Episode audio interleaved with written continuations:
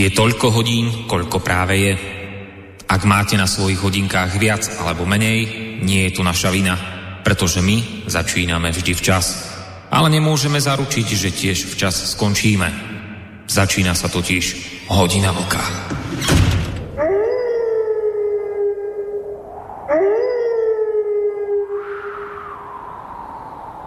Príjemný dobrý večer, vážení poslucháči. Aj keď teda pri pohľade z okna už to až taký veľký večer nie je, ešte stále nám tu svieti slniečko. Teda slniečko, no stále ešte máme deň, takže je to už také milšie. Je to aj predzvesť toho, že sa tie dni budú ešte trošku predlžovať. Ale napriek tomu všetkému teda dobrý večer vám prajeme. Máme tu 22. mája, krátko po 20. hodine 30. minúte sa vám hlásime s ďalšou časťou relácie Hodina Vlka.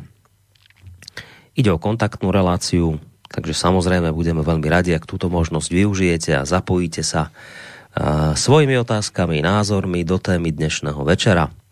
Téma, ktorú dnes budeme rozoberať, budú možno také dve témy. Jedna by som povedal taká kratšia, menšia. Nie, že by nie je dôležitá, taká trošku menej, menej obsiahla. A potom druhá taká dôležitejšia. Obidve témy sú aktuálne, hlavne dôležité dostaneme sa k ním, ale takou mojou malou okľukou. Ja som dnes pozeral do, ráno, keď som, stále som pozeral do uh, historického kalendára. Som tam okrem iného objavil, uh, že práve dnes sa dožíva Kristových rokov 33 súčasná tenisová mužská jednotka Srb Novak Djokovic. Narodil sa 22. mája roku 1987. No a myslím, že som to už viackrát aj v tejto relácii rozprával, je to o mne všeobecne známe, ja sa tým netajím, že šport a ja to sú dve veci, ktoré zase až tak veľmi k sebe nepasujú. Nie je to ešte sledovanie športu, to už je niečo úplne, čo vypúšťam. Takže z tohto dôvodu ja naozaj nie som kompetentným človekom, kompetentnou osobou, ktorá by mohla hodnotiť športové výkony tohto spomínaného srbského tenistu. Je tu niečo iné, prečo si ja Novaka Djokoviča mimoriadne vážim, prečo vlastne ho spomínam aj v úvode tej dnešnej relácie. Nie sú to jeho športové výkony, ale to, ako sa tento mladý človek e, dokázal popasovať s nepriazňou osudu. To je to, čo ma na ňom zaujalo a to je to, čo vám chcem práve v tejto chvíli povedať.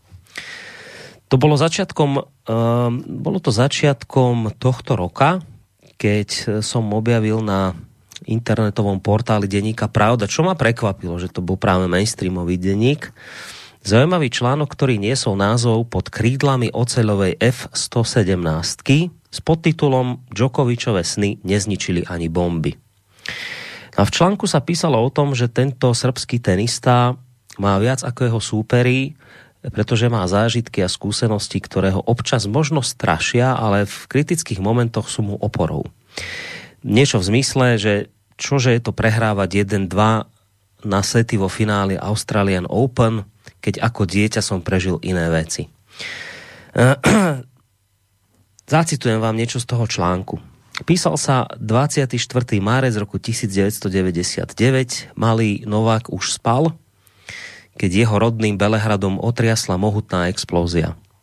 Zvuk padajúceho skla a miestne sirény 11-ročného chlapca i hneď prebudili. Začal sa totiž 78-dňový letecký útok Severoatlantickej aliancie na jednu z bývalých juhoslovanských republik. Jeho cieľom bolo paralizovať vojska prezidenta Slobodana Miloševiča v boji proti etnickým Albáncom v provincii Kosovo. Zatiaľ, čo otec Srdian pomáhal manželke Diane, ktorá stratila vedomie po náraze do radiátora, Novak sa obzeral po mladších bratoch, e, po 8-ročnom Markovi, a najmladšom Ďordejovi. Potom, ako sa máme Diane prinavrátilo vedomie, celá rodina vybehla na ulicu a hľadala úkryt v nedalekom Činžiaku s podzemným priestorom. Zatiaľ, čo rodičia držali mladších bratov na rukách, Novak spadol. A v tej chvíli sa to stalo.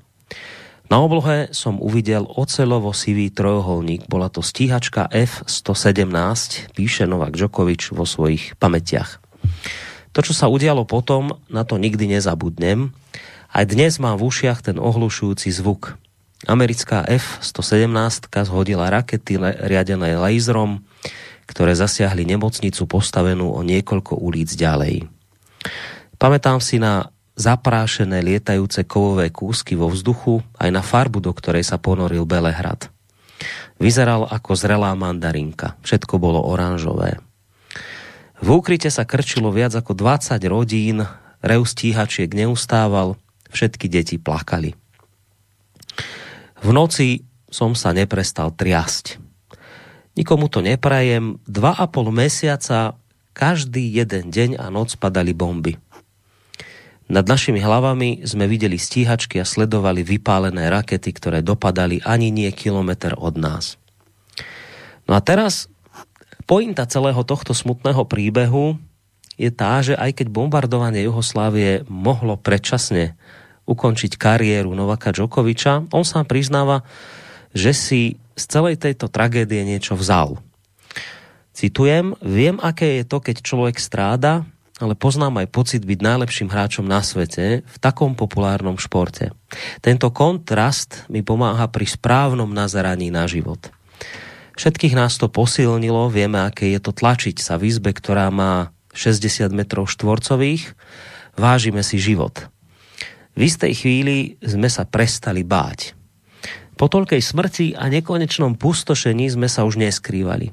Keď si uvedomíte, hovorí ďalej Djokovič, že ste skutočne bezmocní, preberie sa vo vás určitý pocit slobody. Keď v roku 1994 srbská televízna stanica čírov náhodou postavila pred mikrofon vtedy iba 7-ročného Novaka Djokoviča, odpovedal spontáne, chcem byť svetovou jednotkou. Čas plynul, balkánsky tenista medzi tým trénoval v prázdnom bazéne, lebo počas vojny sa chvíľami inde nedalo. A potom vyhral svoj prvý Grand Slamový titul, zasadol na tenisový trón a zarobil milióny dolárov. Aktuálne, ako som hovoril, je opäť svetovou jednotkou.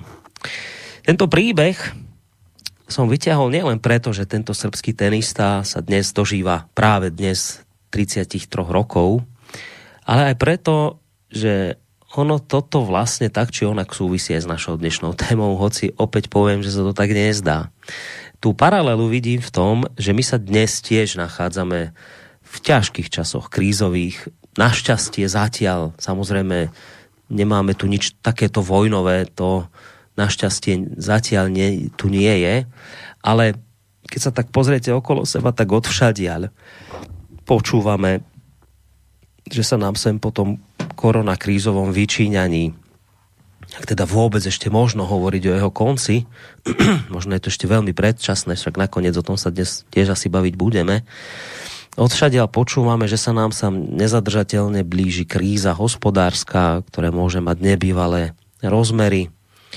Počúvame o prepadoch HDP, ono je to také neosobné a aj ťažko predstaviteľné, čo je to nejaké HDP, sa nedá chytiť do ruky, mnohí tomu ani nerozumieme poriadne, čo to je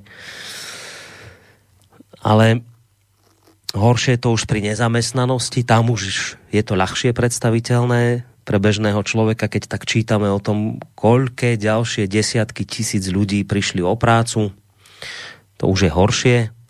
A tam samozrejme tie zlé správy nekončia. Nakoniec veď vlastne dnes večer o tom všetkom sa budeme zhovárať práve na pozadí niečoho, čomu priznám sa ani sám poriadne nerozumiem, pretože je v tom zamotaná pre mňa ťažká nezrozumiteľná ekonomická hatlanina ale práve preto som rád, že mi môj parťák, ktorého samozrejme mal chvíľku predstavím, privítam, že mi vysvetlí celú túto vec, lebo on e, vo svete ekonomiky a peňazí sa cíti ako ryba vo vode.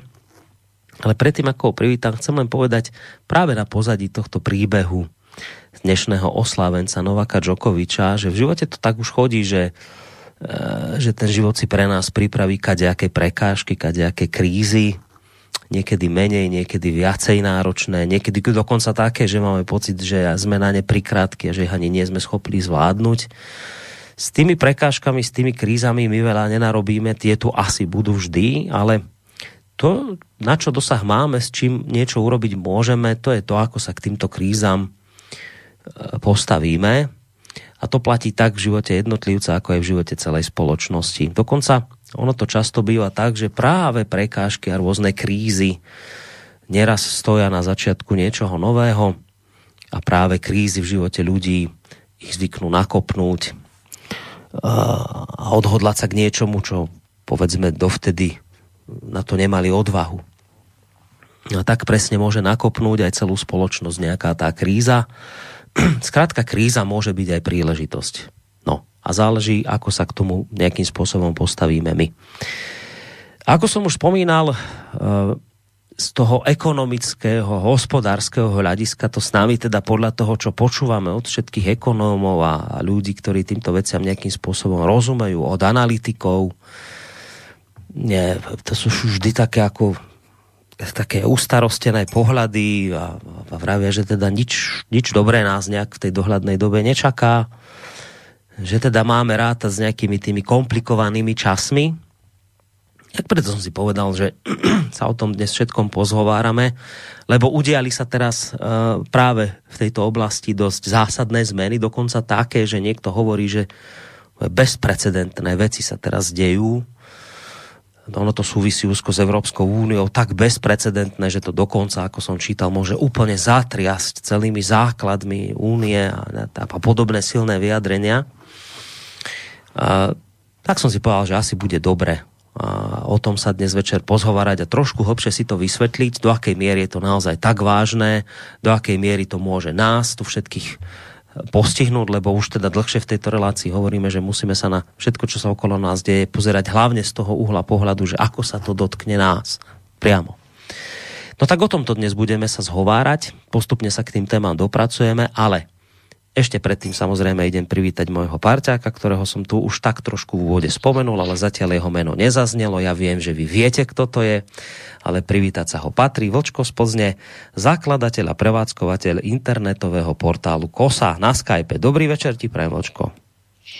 Dobrý večer tobě, Borisku, a dobrý večer především všem našim posluchačkám a posluchačům Slobodného vysílača, ať jsou na země kouli kdekoliv.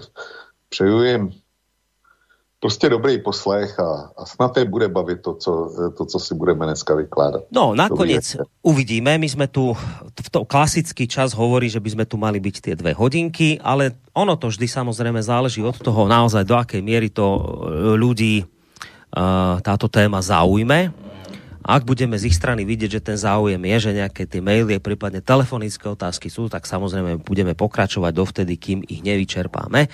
A práve tu sa dostávam k, to, k tej podstate toho, čo chcem povedať, že keďže je to kontaktná relácia, platí to, čo vždy. Maily nám môžete už od tejto e, chvíle uh, posielať na adresu studiozavináč slobodný vysielač.sk Takisto nám môžete písať aj cez našu internetovú stránku, keď si kliknete na zelené tlačidlo otázka do štúdia, alebo potom je tu ešte možnosť priamo zatelefonovať na číslo 048 381 0101. Nebudem už držiavať, prejdeme hneď k téme. Už som naznačil, že budú dve. Začnem tou ani nie, že menej dôležitou, menej podstatnou, asi tak by som to povedal, že témou, ktorú budeme mať skôr tak nejak z krku.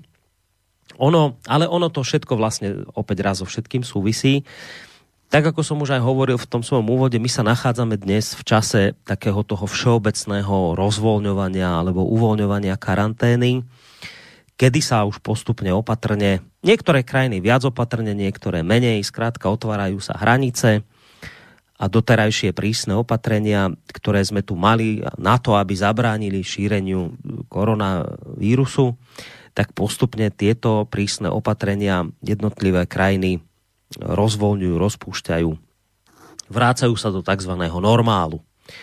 No a tomu samozrejme zodpovedajú aj diskusie, ktoré sa k tejto téme viažu. Doteraz, doteraz to boli skôr tak ako diskusie viac menej o tej chorobe, o víruse, do akej miery je nebezpečný, čo spôsobuje a tak ďalej a tak ďalej. Teraz sa už skôr tie diskusie začínajú točiť ani nie tak o samotnej chorobe, ale skôr o tom, že čo vlastne ide spoločnosť robiť po prekonaní tejto koronakrízy.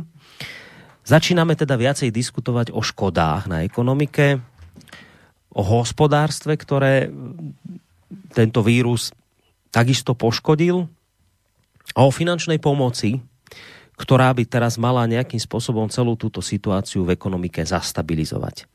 No, tá úvodná otázka je, že keď to tak vočko sleduje, že sa nám to už takto celé otáča, jednak sa to celé rozvolňuje a hlavne tá debata sa už začína točiť práve okolo týchto vecí. Je to už podľa teba na mieste e, takto sa už na tú situáciu pozerať? E, lebo vieš, mám taký trošku pocit, že sa už nachádzame v takom akoby opare, v takom presvedčení, a možno je to správne presvedčenie, ja neviem, pýtam sa, ako keby už sme túto vec mali viac menej za sebou, už tu tak počujem taký trošku potlesk, že dobré, že zvládli sme to. A teraz sa poďme baviť už o tých konkrétnych opatreniach, čo teda ideme robiť s hospodárstvom, čo ideme robiť s ekonomikou, ako ideme vlastne nastaviť celý ten systém aj ekonomickej pomoci. Tak chcem sa spýtať, či už, už sú tieto veci na mieste, alebo by si tuto ešte bol opatrný a dvíhaš v tomto smere varovný prst, že hop, pozor, aby aby sa nám to tu ešte nevrátilo nějakým způsobem. Ako sa na toto celé pozeráš? Každý den vydávám na, na kose e, statistiku, kterou mi posílá jeden, jeden z čtenářů, který pravidelně prostě projíždí tabulky, jak český, tak, eh, tak světový. A fakt je, že když se, tam jsou grafy, když se na ně podíváš, tak e, tam vidíš jak, jak ty grafy prostě se splošťují a jak se vohnuli dolů a tak dále. Bavím se o České republice, ale když se podíváš na většinu světa, tak dejme tomu na dvou, ve dvou třetinách států, který byly koronavirem zasažený, tak buď to vypadá, že to zvládli, to je jedna třetina, anebo, nebo ta druhá třetina eh, v té jste vy, tam, kde to zvládli, anebo ta druhá třetina je na dobré cestě a, a skutečně tam to spoštění je. Tam je Česká republika například. Ale pak máš tu poslední třetinu, to jsou státy, kde to ještě pořád exponenciálně roste. No a eh, mezi tyhle státy patří eh, Amerika, patří mezi ně Rusko, patří mezi ně Brazílie, a patří mezi ně Indie, patří, patří tam Velká Británie. Já bych se musel na ty grafy podívat. Mám to po jednotlivých zemích, taky díky tomuhle, tomuhle e, čtenáři a vydám to, nevím, jestli zítra nebo pozejtří, prostě je to, je to zajímavý, t, jsou to jednoduchý grafy, tak to vydám. A e, podle mě, dokud situace nebude zvládnutá ve Spojených státech, Rusku, Indii, Brazílii, a dejme tomu dalších jihoamerických státech, kde to, kde to bují taky, tak eh, si myslím, že nelze, nelze hovořit o tom, že to svět jako, jako celek eh, vyřešil a zmáknul.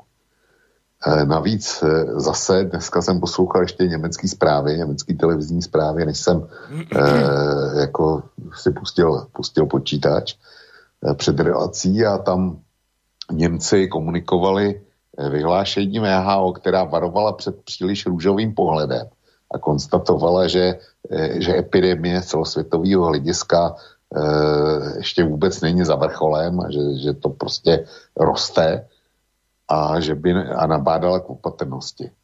A jak jsem kritizoval VHO a byl jsem v podstatě jeden z prvních kritiků jejího chování, pak teprve přišel Trump a, a, a ty další, tak eh, v tomhle osobně bych dal, eh, bych dal VHO za pravdu.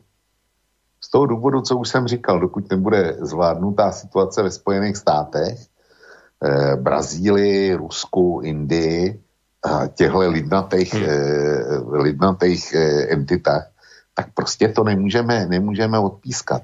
A na můj vkus to rozvolňování probíhá příliš hmm. rychle. Hmm. Jo, my teďko 25. což je v pondělí, tak zrušíme v podstatě už všechny opatření a, a nejdůležitější dneska pro český novináře je, kdy budeme moct odložit roušky. Už neřeší Chorvatsko, to už, to už je jasný, že tam se jezdit bude, jenom otázka od kdy, tak to už mají jako hlavní starost vyřešenou. Teďko a teď, teďko řeší, kdy jako se budeme moct zbavit, zbavit roušek. Jako kdyby, kdyby na tom e, stál a padal svět. Já to nechápu. Jestliže tohle šíří sdělovací prostředky, no tak se k tomu pochopitelně e, stejně postaví podstatná část obyvatelstva. A z mýho hlediska je to předčasný. Hmm. A nejde jenom o mě. U nás teďko e, od pondělka mají do škol dobrovolně nastoupit e, žáci prvních stupňů základní školy. Hmm. A Eh, odhaduje se, že tam přijde šede, řádově asi 60% eh, dětí. Čiže je to, je to jsem... také dobrovolné zatím, hej, jako u nás. Je, je, je, to, je to dobrovolné. Hej, ne, že stupeň, to znamená 6. až 9. třída hmm. nemusí vůbec, hmm. střední školy s výjimkou maturantů taky ne, eh, Vys, vysokoškoláci, to je speciální režim, tak ty už, ty už začaly, ale, ale první až pátý ročník je na bázi dobrovolnosti a počítá se s tím, že řádově asi 60%. A já jsem teda zvědavý, jestli, jestli těch 60% přijde. Já, já, já si dovolím odhadat a, a řeknu, že to bude mít celorepublikově. A proč, proč tohle číslo uvádím? Protože ty se ptáš mě, ale to je názor jednoho člověka. A ten, jako, můžu se snadno plést, že jo? Hmm. Ale máš tady rodiče dětí, který jsou školou, školou povinný a ty rozhodují o tom, jestli svý dítě do té školy dají, když už ta možnost je nebo ne. A minimálně teda 40% eh, rodičů to vidí tak, že z nějakého důvodu tam to dítě nepošle. To znamená, eh, to znamená že eh, čtyři rodiče z deseti mají za to, že ta záležitost není vyřešená a že to je pro ně a jejich rodinu nějakým způsobem nebezpečný. Hej. A jak říkám, já, já to vidím na 50%. A uvidíme, uvidíme za týden. Jo. A e, čili je to půl na půl a to znamená, že ten optimismus, který, o kterém ty mluvíš a který je tak bezbřeze šířený e, v médiích, a nebo teda e, e, zprostředkovaně zatím stojí biznis. Zatím je celý ten turistický biznis. Zatím je biznis hotelnictví, restaurací a já nevím koho všeho, e, těch, kteří tím byli velmi tvrdě postižený, tak ty se snaží vytvářet takový ten růžový obraz, už to máme pod kontrolou, všechno bude dobře. Hele, a mě by, já teďko skončím. A jak to vidíš ty? Podle tebe? No vieš, ja keď sa pozerám na to z, z hľadiska nejakých tých čísiel, pokiaľ ide o Slovensko, tak nám to pri tom, tak, jednak takto my to trošku rozvoľňujeme pomenej ako vy, e, tieto karanténne opatrenia, ale pri tom jemnom rozvoľňovaní, ktoré je u nás, nám to nejako číselne nevyskočilo. Boli tu prípady, že neviem, či dokonca deň, aj keď sme nikoho nemali, potom sme mali jeden prípad, potom nám to skočilo na 6 prípadov, čo sú vždy nízke čísla. Čiže z hľadiska čísiel e, sa to neukazuje spôsobom, že, že keď tú karanténu akože trošku rozvolníš a z tých opatrení upustíš, z ich prísnosti, tak zatiaľ, pokiaľ ide o Slovensko, sa neukazuje, že by ti to malo priniesť že by ti to prinášalo zvýšený počet nových pacientov. Čiže z tohto hľadiska to vyzerá nádejne, ale ja ako, ako rodič tiež stojím presne o malú chvíľu pred touto istou otázkou, lebo u nás majú v júni, od júna, teda od budúceho mesiaca sa otvoriť škôlky. Je to tiež teraz na takej ako dobrovoľnej báze, presne tak, že či si dieťa dáš do škôlky alebo nedáš. A ja tiež teraz ako váham, že či ho do tej škôlky dať alebo no, nedať. Nie, nie, nie som proste tak uh, jednoznačne na tom, že by som mal pocit, že už nič nehrozí, že je to v poriadku.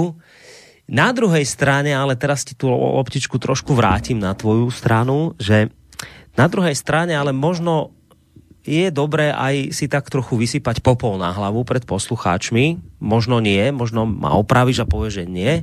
Ale aj v tejto relácii, a nie len v tejto relácii, keď sa vôbec celá táto kríza rozbiehala, tak často zaznievali rôzne kritické scenáre v zmysle o kolaps zdravotníckého systému a neviem, sociálne nepokoje a tie všetky veci, ktoré sa tu aj spomínali. A nakoniec sa ukazuje, že nič z toho sa neudialo, dokonca ani v tých krajinách, ktorí boli koronavírusom doteraz najviac postihnuté, tak o kolapse zdravotníctva zatiaľ sa nič také neudialo. Čiže niekto by nám mohol namietnúť, že v tomto prípade mal strach veľké oči, tak sa to u nás zvykne hovorievať. Vieš, keď e, vec, ktorú nepozná, že sa je tak bojíš, tak strach má veľké oči a nakoniec sa ukáže, že to také veľké vážne nebolo. Takže tuto cítim ešte akoby takú trošku potrebu sa pri tomto pristaviť, že, že na jednej strane teda zazneli takéto kritické scenáre, ktoré sa ale nenaplnili, tak preto hovorím o tom, že mohol by nám to teraz nejaký posluchač tak vmietnúť e, do očí a povedať, zase plašíte, zase hovoríte o tom, že to rozvoľňovanie opatrení, že opatrne naň, lebo to môže niečo priniesť, ak vy ste tu rozprávali o kritických scenároch a pozrite, nič z toho sa ne, neudialo, takže neplašte opäť. Vieš, takto, keby nám to niekto někdo povedal, tak že čo by si na to povedal mu takému posluchačovi? No tak Borisku, u nás a u vás naštěstí eh, k přitížení nemocnic nedošlo, ale ten poplach nebyl, eh, ten nevznikl z ničeho a eh, připouštím, dejme tomu, že eh, já teďko budu mluvit o sobě, že jsem to viděl, že jsem to viděl horší, než to nakonec bylo. To všem neznamená, že to takový být nemohlo. A když se vrátíš k těm scénám, který jsme viděli nejdřív eh, z Číny, z Wuhanu, eh, z tamních nemocnic, z toho, jak tam padali lidi na ulici, nebo, nebo když čekali na vyšetření, tak najednou se zhroutil a, a prostě odvezli ho modrým pytli. Mm. Když se podíváš na scény, který, který potom si viděl eh, z severoitalských nemocnic, z Bergama, z Milána a tak dál, kde doslova teda rozhodovali o, to, eh, o tom, komu ventilátor daje, koho, koho odpojí. Když si viděl eh, stejné scény z Madridu, z madridských nemocnic, když si se dočetl, že španělská armáda objevila několik domovů důchodců, odkud utekl personál a našli tam eh, v podstatě jenom mrtví nebo umírající. A ten personál opravdu utek, protože, protože to tam měli všichni. To tež se e, nestalo jenom ve Španělsku, ale stalo se to taky v Polsku. E, v, jednom, e, v jednom tom e, seniorském domě. Teďko, když, když vidíš scény, které jsou v nemocnici v New Yorku, tak jako ono to, ono to e, ty krizové scénáře prostě byly na místě. A je lepší být, z mého hlediska, lepší být vytěšený a připravený. A připravený na něco, co nenastane, než, e, než situace opačná, kdy jsi v bohorovném klidu, nebo jsi připravený nedostatečně a, a pak tě to zaplaví. Já bych upozornil na situaci z povodní v roce 2002 v Praze, kdy tehdejší primátor Němec za ODS říkal na Prahu přijde 20-letá voda občani eh, klidně jezděte metrem, metro, metro nemůže být zaplavený a tak dále. Hmm. No, tak eh, ono asi za tři hodiny po tom, co tohle eh, eh, řekl do televize veřejně, já jsem to viděl na vlastní oči, tak za asi tři hodiny přišla povodňová vlna do Prahy.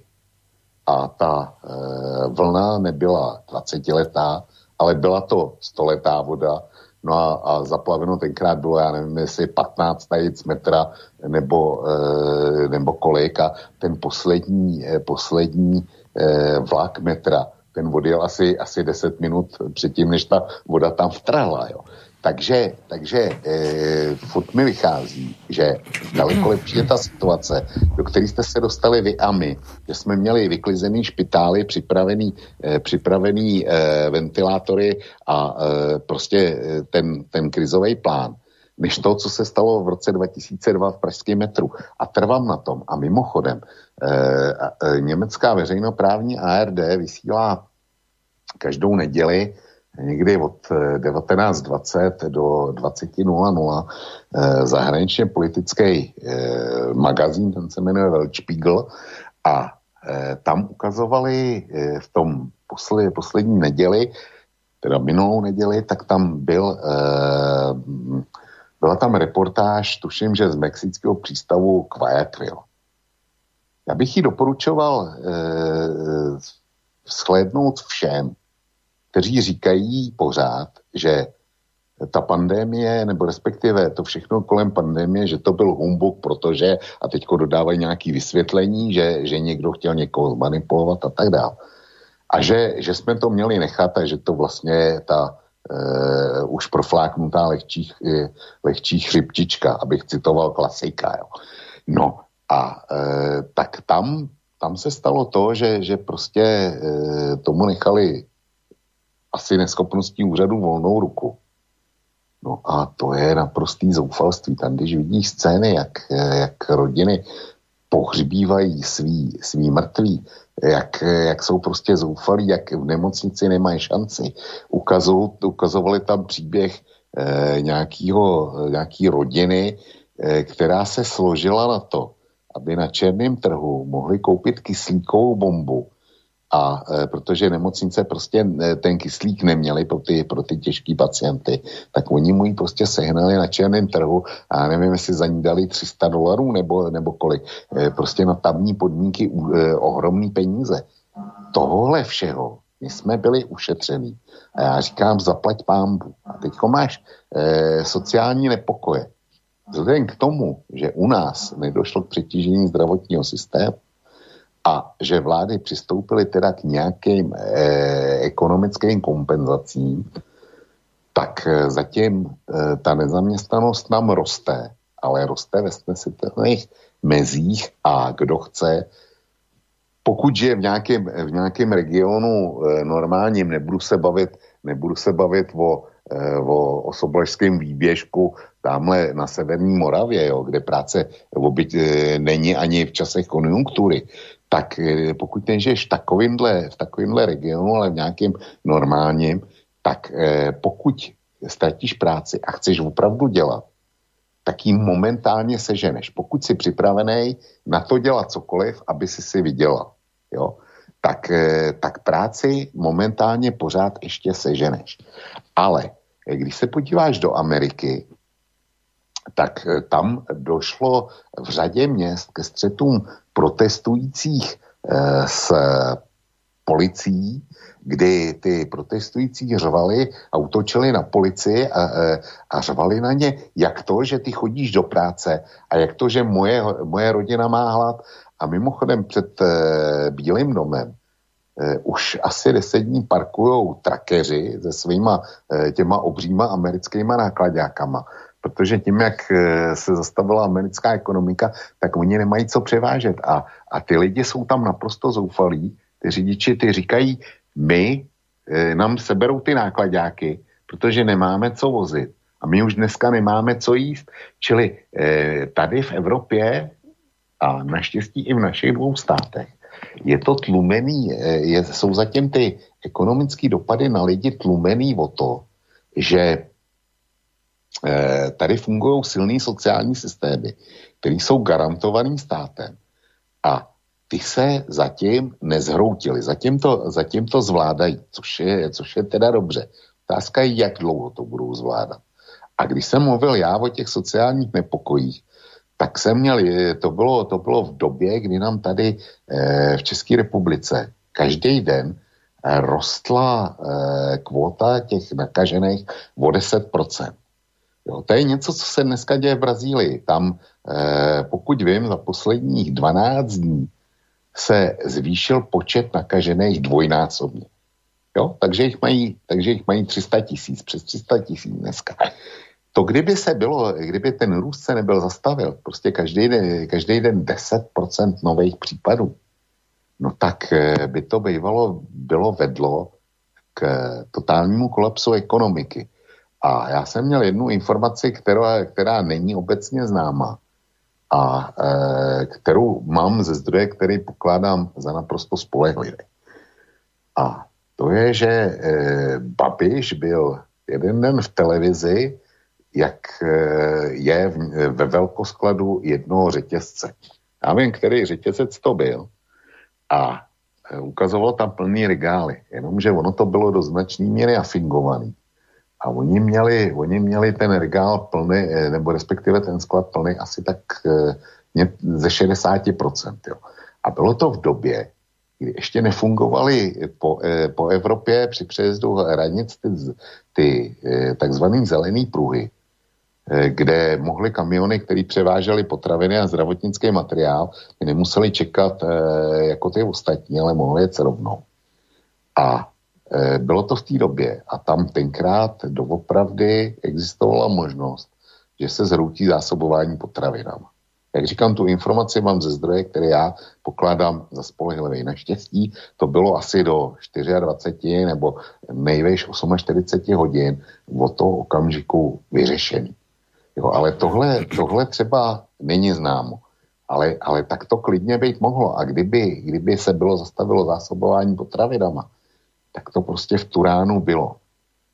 A Borisku, ty jsi mluvil o tom, e, já jsem si to teda nechával do té ekonomické části, ale když jsem si hledal podklady pro tuhle relaci, tak my tady žijeme, já to zaťukám, my tady žijeme v podstatě e, na šťastné planetě, tady v Evropě. Jedna kvůli těm státním, e, státním sociálním systémům, a jedna kvůli tomu, že eh, tady prostě eh, hospodářství a ta infrastruktura funguje. Eh, naše ekonomiky se zastavily a má to značný dopady. Nicméně nezastavily se například tak jako v Africe. A tam, podle čísel, ke kterým jsem se dostal, tím, že, tím, že prostě došlo k, k, k útlumu světové ekonomiky obecně, tak v podstatě během několika málo týdnů přibylo 20 milionů, opakuju 20 milionů lidí, kteří začali efektivně a stoprocentně hladovět. Zkus si to představit. Jo. 20 milionů lidí, který, který v jednom okamžiku nějak fungovali, protože fungoval světový, světový obchodní systém a e, ten, ten působí i v Africe. Já nevím, jestli e, dodávali třeba kakaový boby nebo nebo kávu, nebo pěstovali banány, nebo jestli dělali v nějakých továrnách, který něco dodávali do Evropy. Zkrátka najednou ty dodavatelský, globální dodavatelský řetězce přestaly fungovat. A tam efektivně nových 20 milionů lidí, kteří mají hlad. Okamžitě hlad. Nemají, nemají eh, dneska, dejme tomu, nejedli. To je přece hrozný číslo tohle. No, uh ja som samozrejme počúval, čo si hovoril, ale rozumiem tomu, keď, keď vravíš, že áno, boli sme vydešení, ale je ďaleko lepšie byť z niečoho radšej vydesený a mať, a, ako si povedal, vyprázdnené nemocnice a byť na niečo pripravený, čo potom sa neudeje, ako teda by nás to malo pripraviť, prichytiť nepripravených, ako s tou vysokou vodou, hej, u vás v Prahe. No, jo. že proti tomuto máš teraz ten hlavný akoby taký protiargument, veľmi často sa spomína, že no ale koľko ľudí teraz vďaka tej vydesenosti zomrelo zbytočnej, ktorí by inak boli žili. Poviem len dva prípady, dva príklady, jeden poznáš určite, to bol u vás v Českej republike taký prípad bas-gitaristu z skupiny Spiritual Quintet, ktorý mal pokazený zub a mal ísť k zubárovi, ale keďže bola koroná kríza, tak, tak nešiel a nakoniec dostal sepsu, otravu krvi a zomrel. Uh, Chmel, Eduard Chmelár, to je taký slovenský politolog, celkom známy, on kandiduje v rôznych voľbách vždy za niečo, takže možno ho poznáš aj ty tak trochu. Uh, v, tých, v, v týchto dňoch obvinil vládu Igora Matoviča za smrť svojho priateľa, akéhosi spisovateľa 65-ročného, niečo ti z toho ocitujem, kde hovorí, že uh, že teda tento jeho kamarát bol už dlhší čas chorý, ale do nemocnice ho odmietli vziať kvôli koronakríze a tak zomrel doma bez pomoci. A ja z tohto viním túto nekompetentnú vládu, povedal Eduard Chmelár a pokračoval. Oficiálne štatistiky hovoria, že od začiatku roka zomrela na Slovensku viac ako 21 450 ľudí. Chmelár sa pýta, koľko z nich máte na svedomí vy, páni Matovič a pán Krajčí, teda minister zdravotníctva, koľký z nich zomreli vašou vinou na rakovinu či srdcovo choroby. V zmysle, že sa im teda nedostala adekvátna pomoc, ktorá súvisela práve s tým, že sme boli vyplašení, že sme vy, vyprázdnili tie nemocnice a ľudia, ktorí tú pomoc potrebovali, tak ju buď vôbec nedostali, alebo tak ako v prípade toho basgitaristu boli natoľko vyplašení, že tú pomoc ani hľadať nešli a malo to takéto fatálne následky. Čiže ten, ten protiargument k tomu, čo hovoríš ty, je ten, že, že tá vyplašenosť možno zabila v konečnom dôsledku viacej ľudí ako celý koronavírus. Borisku, tohle, tohle e, jako já nepřijmu to tvrzení, protože to bychom museli porovnat, eh, porovnat statistiky, e, dlouhodobé statistiky, dejme tomu za poslední deset let, kolik na Slovensku nebo v, Če, v České republice zemřelo ve stejném období lidí a kolik jich zemřelo teďko. A museli bychom to porovnat jako s dlouhou časovou řadou a pak bychom mohli vynášet nějaký závěry. Notabene ty dva příklady nejsou e, srovnatelný. V daném případě ten e, z toho spirituál kvintetu, tak to bylo jeho rozhodnutí, že nešel zubaři. Kdyby byl hledal, hledal zubaře a šel, tak mohl žít dál. To bylo jeho soukromý rozhodnutí. Jo? To, to nebylo, nebyla chyba systému. On se rozhodl, že ten zub, že s ním něco má, ale že to vydrží. A že, že zubaři nepůjde, protože měl strach z nákazy. Jeho soukromí rozhodnutí. To druhý, eh, ten, ten případ já samozřejmě neznám, ale a nevím, jestli u vás minister zdravotnictví vydal zákaz, že nemocnice smí dělat jenom koronavir a nesmí dělat akutní případy. U nás v Čechách to bylo tak, že se odložily plánované operace. Tak to bylo i u nás. No, plánované výkony. Hmm. Ale jestliže má někdo nějakou, nějakou náhlou pří, příhodu mozkovou nebo infarkt, tak pro něj ta záchranka přijela a normálně dostal se mu normální péče.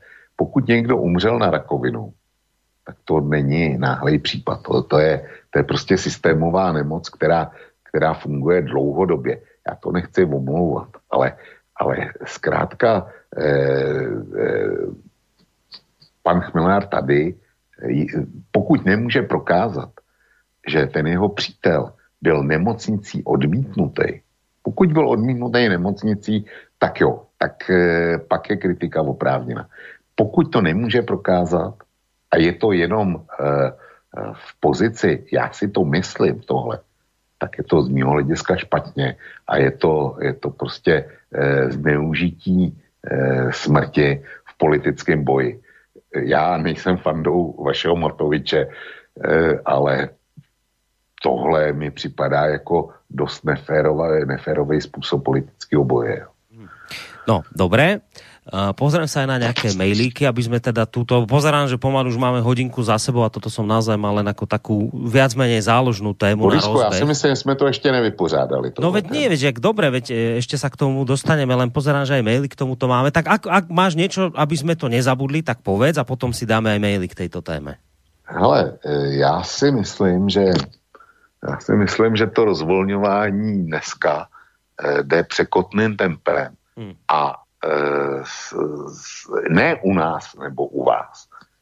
Měli bychom mít na paměti a měla by to mít na paměti celá Evropa a vlastně celý svět, že všude zamrazili ekonomiku ze dne na den. Něco, co se nikdy v historii nestalo, eh, protože ani při morových epidemích tam, eh, tam to samozřejmě jaksi se stalo taky, ale nikdy se to nestalo na celé země kouli. Jo. A to se bavíme o, o těch největších porových epidemích třeba 15. století. Ale eh, ani, a ne, nemluvím o takových eh, věcech, jako byla španělská chřipka. Tam prostě svět běžel normálně dál, chřipka, ne chřipka. My jsme do toho, celý svět do toho investoval biliony dolarů, jo. E, prostě do nákladů e, na zastavení, zastavení normálního života aby došlo k potlačení pandémie. Prostě ty náklady jsou obrovské. A vzhledem k výši těch nákladů by mě osobně vycházelo, že bychom měli být velmi opatrní v tom, jak to rozvolňujeme, tak aby ty obrovské sumy který jsme vynaložili a budeme vykládat, vynakládat, tak aby nepřišli na zmar. Já uvedu klasický příklad, jo, nebo klasický, uvedu příklad, který mě teda osobně štve ze všeho nejvíc. E, a to je Itálie, kdy Italové se nesměli, e, ty nej, ještě nedávno nesměli vůbec jako zbytu. Pak jeden den, když to, když to přeženu, tak jeden den jim povolila vláda, že jim můžou zbytu ven. Druhý den jim povolila, e, povolila, že můžou z města ven Třetí den jim povolila, že, že můžou jezdit po celé Itálii. Čtvrtý den od, eh, prohlásili, že jsou otevřené hranice do Itálie eh, pro, eh, pro cizí turisty a pro výjezd Italů, Italů z Itálie. Jo, jak říkám, tohle je, tohle je parafrázovaný a je to, je to zkrácený, ale opravdu ono to šlo hrozně, hrozně rychle za sebou. Itálie samozřejmě eh, má zaplať pámbu sestupný trend, ale pořád její čísla jsou takový, že všude jinde v Evropě by kvůli tomu vyhlásili znova stav nouze. Jo. I dneska. A Italové otevřeli hranice a v podstatě lákají, lákají dneska turisty a říkají, přijďte k nám na dovolenou a bude to, bude to tady všechno fajn. No a určitě se najdou lidi, Eh, byla v televizi, na české televize byla nějaká anketa, tam byla, eh, tam byla jedna nebo dvě rodiny, které říkají, jo, my tam pojedeme, tam, tam to bude fajn, tam se, ne, tam se nám to líbí. Takže my jsme vynaložili stovky miliard korun a ještě na to další stovky miliard korun bude stát na to, aby jsme to potlačili. No a najde se dost lidí, kteří prostě pojedou do těch zemí, které byly v Evropě zase zasažený nejvíc. Jo? A myslí si, myslí si, že to je dobře. Já když na tohle koukám, tak si říkám, že jsme se asi zbláznili, protože já chápu Itali. E, Itálie, jejich HDP, tak e, tuším, že okolo 16% italského HDP tak se generuje skrze turismus. Zejména skrze zahraniční turismus. Jo. Já to chápu, oni, eh, ono začíná léto, eh, i u nich jsou enormní škody, však my se k Itálii ještě dostaneme. I u nich jsou enormní škody. Eh, ta ekonomika to těžce, těžce snáší a těžce zvládá. A oni potřebují každý euro a každého turistu, který tam něco utratí. Já to chápu, ale pro mě je to, hm, abych to označil skoro za národní sobectví. Jakoliv by mi Ital, vím, že Eh, každý příčetný Ital by mi odporoval a říkal ne, eh, řekl by teďko ne, to je národní půd sebezáchovy. Ale je to, je to národní půd sebezáchovy s tím, že oni hrajou ruskou ruletu se zahraničníma návštěvníkama. Co je Slovensku platný, že máte jednoho denně nakaženého nebo taky žádného a že vlastně jste to zvládli excelentně. Že, že dneska je Slovensko bezpečná země.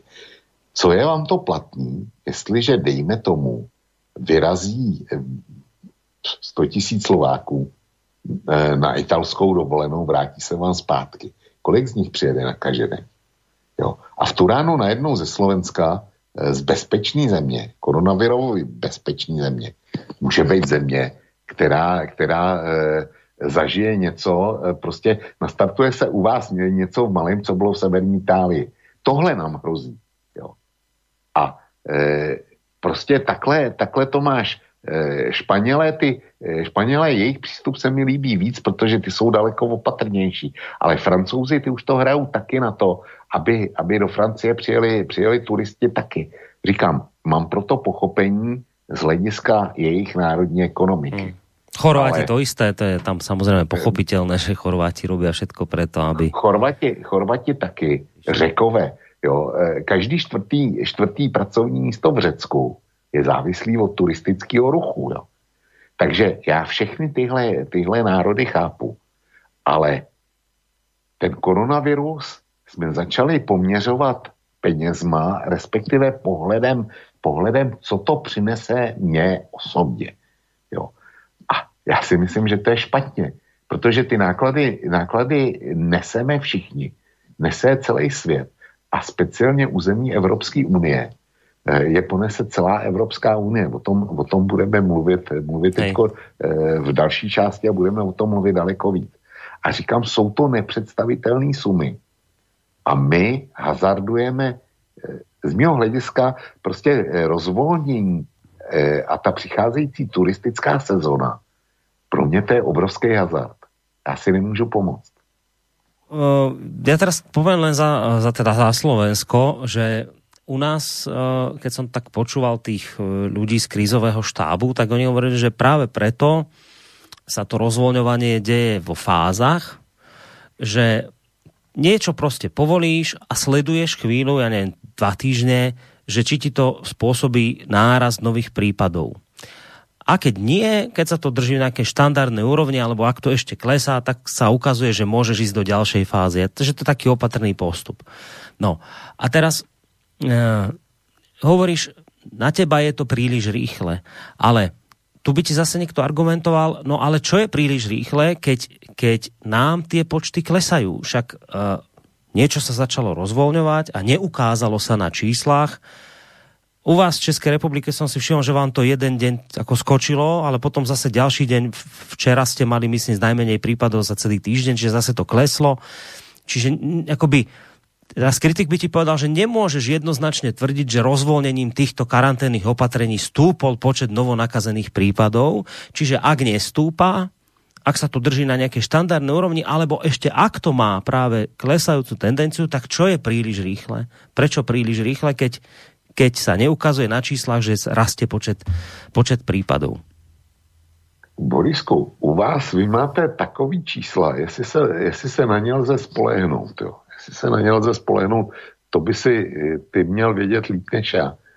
Tak jestli se na ně dá spolehnout, tak vy byste klidně mohli rozvolňovat rychlejš. Pokud jde u nás, tak eh, tam ty čísla skoč, skočily byly kvůli tomu, že se vytvořilo ohnisko eh, velmi extenzivní hmm. na severní Moravě. Někdy v nějaké sice, sice v dolech. Jo. Hmm. A eh, zatím není objasněno, jak to ohnisko vzniklo.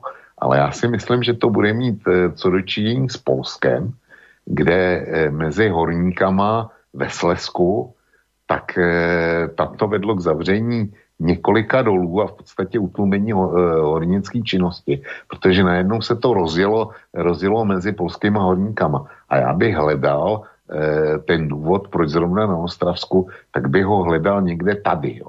Eh, v Německu, teďko co to je rozvolňování? V Německu je teďko velká aféra,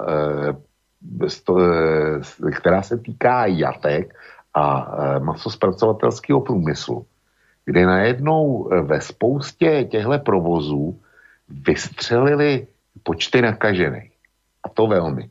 Tak Němci si zatím šli a zjistili, že eh, se tak stalo díky příchodu zahraničních dělníků, speciálně například z Rumunska, eh, který na těch jatkách dělají a který bydlí v ubytovnách, prostě bydlí v ubytovnách, jo. Ty německý asi budou ještě eh, o fous lepší, než jsou ubytov, ubytovny na Slovensku nebo v České republice pro zahraniční dělníky. A tyhle, eh, tyhle zahraniční dělníci je velká poptávka po nich i v naší ekonomice český. Já nevím, jak jste na to vy, vy s nimi, ale to, je, to, to jsou Ukrajinci, to jsou Rumuni, to jsou lidi z Moldavska. Jo. Srbi. A, e, e, Srbové a je, je, je teda velká poptávka po tom, aby se vrátili. A e, nejenom, nejenom teda u nás a v Německu, ale e, e, dneska vyhlásil Johnson a jeho vláda taky nový, nový opatření pro, e, ve velkou, pro Velkou Británii. A kdo přijede do Velké Británie, tak musí na 14 dní povinně do karantény. A je to velmi tvrdě hlídaný sankcema. Prvně pokuta, e, vysoká pokuta a po druhý tě zavřou, jo, když to poruší. Nicméně jsou z toho výjimky. A výjimky jsou taky sezónní sběrači ovoce a zeleniny, který přijdou v Británii. Tak ty do té karantény nemusí. Jo. Čili to dává další, další obraz o tom, že my jsme přijali oba naše státy obrovský nákladný opatření a to, aby jsme to potlačili. A teďko zase v zájmu ekonomiky, protože to rozvolňujeme, ta by měla běžet, no tak si sem pozveme zahraniční pracovní sílu ze zemí, kde to zdaleka tak nezvládli, jako na Slovensku nebo jako v České republice. Takže je to, je to, to rozvolňování, to má mnoho podob a některý jsou velmi rizikový. Ale přitom je mi jasný, že nelze nastartovat ekonomiku bez těch zahraničních pracovních sil.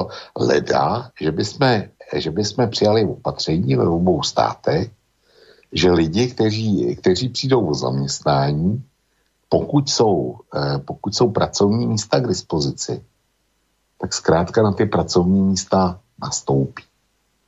Jo, u, nás to bylo, u nás to bylo tak, že, eh, že eh, vypadla celá kultura a vypadly, vypadly hospody, restaurace, no a domluvila se parta hospodských a ty vyrazili na Chmelnice, do, do okolí Žace a na takzvaný drátkování chmele. No, protože tam to je klasika e, pro ty zahraniční brigádníky, ty nebyli, tak vyrazili oni a řekli, no my potřebujeme nějaký, nějaký peníze a máme, máme pej doma zavřený zadarmo, anebo teda si máme vydělat vlastní prací. Jo, šli, vydělali to. Jiný, eh, viděl, nebo viděl se reportáž o partě muzikantů, kteří zase šli sázet stromy eh, na ty kůrovcové holiny na, křiv, na křivoklácko. Nebo nějaká muzikálová zpěvanda, tak e, ta na nic nečekala a houslistka, tuším, z České filharmonie, taky na nic nečekala a obě dvě šly, e, šly za kasu do, do řetězce jo, markovat, protože říkali, my potřebujeme peníze, nemůžeme, nemůžeme čekat na to, e, že nám někdo bude platit, e, když jsme doma a nic se neděje, tak si šli vydělávat. Čili tomuhle já bych osobně velmi, velmi rozuměl, kdyby takové opatření bylo, aby jsme se obešli pokud možno bez těchto zahraničních pracovníků, protože to je riziko. A to riziko mi připadá neúměrný k nákladům, který už máme a který, který mít budeme. Takže e, to je moje odpověď na tohle. Dobre, uh, idem aj nejaké maily už prečítať. E, Martin píše, když budu sledovat e, vlka, tak kvůli různým vírům nevylezu, nevylezu už nikdy z domu. V podstatě tři týdny v kuse jen strašil a když zjistili, že to Babiš docela zvláda, začali všichni obracet. V Česku ani nevzrostla, nevzrostla průměrná úmrtnost. Opakují, to už dávam ďalší mail, toho isto, v Česku nestoupla průměrná úmrtnost vlku. No ano, v Česku, v Česku nestoupla průměrná úmrtnost, protože na koronavirus tuším eh, do dneška umřelo 306 lidí. 306 lidí eh, to je statisticky za asi 60, 60 dní, co to, co to trvalo, nebo 90 dneska už skoro, tak to je statisticky nevýznamné číslo. A líbí se mi ta, ta řeč, že když bude když ten posluchač bude sledovat mě. Já bych ho odkázal na ty obrázky, které jsem zmínil. Z Wuhanu, ze severoitalských nemocnic, z madridských nemocnic, z Barcelony, z Londýna, eh, z New Yorku a před, eh, kde bylo 15. března, kde byla nějaká záruka, že to u nás nedopadne stejně. Hmm. A jestli chce, jestli chce teda vidět, jak to, jak to fungovalo, tak se podívá na uh, statistický data okresu Domažlice. Okres Domažlice má uh, velké množství pendlerů, nebo okres Cheb, tam, tam to není tak drastický, ale uh, dost drastický přesto. A ať se podívá na, na uh, data z těchto z těch dvou okresů. A díky pendlerům, kdy ne, vši, Zdaleka ne všichni obyvatele e, do Mažlicka nebo Chebska jezdí za prací do Německa, nebo jezdili. Ale počty nakažených na 100 tisíc obyvatel jsou tam docela alarmující a stejně tak počty zemřelých. Takže e, kdyby jsme nebyli nic dělali a nechali tomu volný průběh, tak jsme mohli dopadnout velmi tragicky. Protože z deseti nejvíce zasažených okresů v Německu bylo šest pohraničních v Bavorsku. A, na čele, a první z nich byl Tirschenreuth což je, což je záležitost okresu Cheb a okresu Domažlice, který s ním přímo hraničí. Pak to byl Hunsídl, pak to byl um, Neustadt, e, mám takový dojem, a ty ostatní jsem zapomněl, ale říkám, šestých bylo u českých hranic. Čili kdyby se ty e, opatření, které naštěstí zafungovaly, opakuju naštěstí, ale 15. března si tím nebyl jistý vůbec nikdo. A e, tuším, že asi 8 nebo 10 dní přibývalo po 10% nově nakažených denně. Z 10% z předchozího dne. Stačí se na ty statistiky podívat na kose. E, já to tam mám den pod ní, takže je to celkem snadný. A zkrátka, kdyby se tohle nebylo podchytilo a nebylo, nebylo rozjelo tou tvrdou karanténou, kterou si nevymyslel Valk, ale kterou si vymyslel eh, profesor Primula a schválila Babišova vláda, tak jsme dneska hovořili úplně jiný situaci. A rozhodně by počty mrtvých eh, nebyly, nebyly standardní. Mm, ďalší mail pred cca dvoma hodinami som poslouchal eh, podľa mňa veľmi dobrý rozhovor s docentkou Konvalinkou. Tam zaznela veta, z ktorej ma zamrazilo a síce pokiaľ na jeseň príde aj väčšia druhá vlna, tak si, môžeme, tak si nemôžeme ešte raz ak na jeseň príde ďalšia druhá veľká vlna, tak si nemôžeme dovoliť zbrzdiť ekonomiku zrovnateľne, ako sme to urobili teraz na jar. Čo vy na to? A doplnok inak poprosím Vlka, aby venoval pozornosť návrhom doktor, docentky Švihlíkovej z časopisu Argument, píše ti pán Černík. Takže čo ty na to ohľadom, ak by prišla druhá, druhá vlna, že už si nemôžeme dovoliť takú brzdu e, smerom k ekonomike, ako sme to urobili teraz na jar? No tak e, to jsem si schovával do ekonomické části a e, je, to, e, je to jasný. Ostatně tohle zcela otevřeně komunikoval teďko v týdnu Trump, který prohlásil, že i kdyby přišla druhá vlna na podzim, takže už eh, žádný lockdown nebude, že to prostě nechá běžet. A eh, já to beru jako hotovou věc, že to, že to takhle bude, protože, protože eh, v Německu, zase se vrátím do Německa, Německo si stanovilo pro, eh, při začátku rozvolňování a dohodla se na tom kancléřka s ministerskými předsedy všech spolkových zemí, kde si stanovili jasné číslo.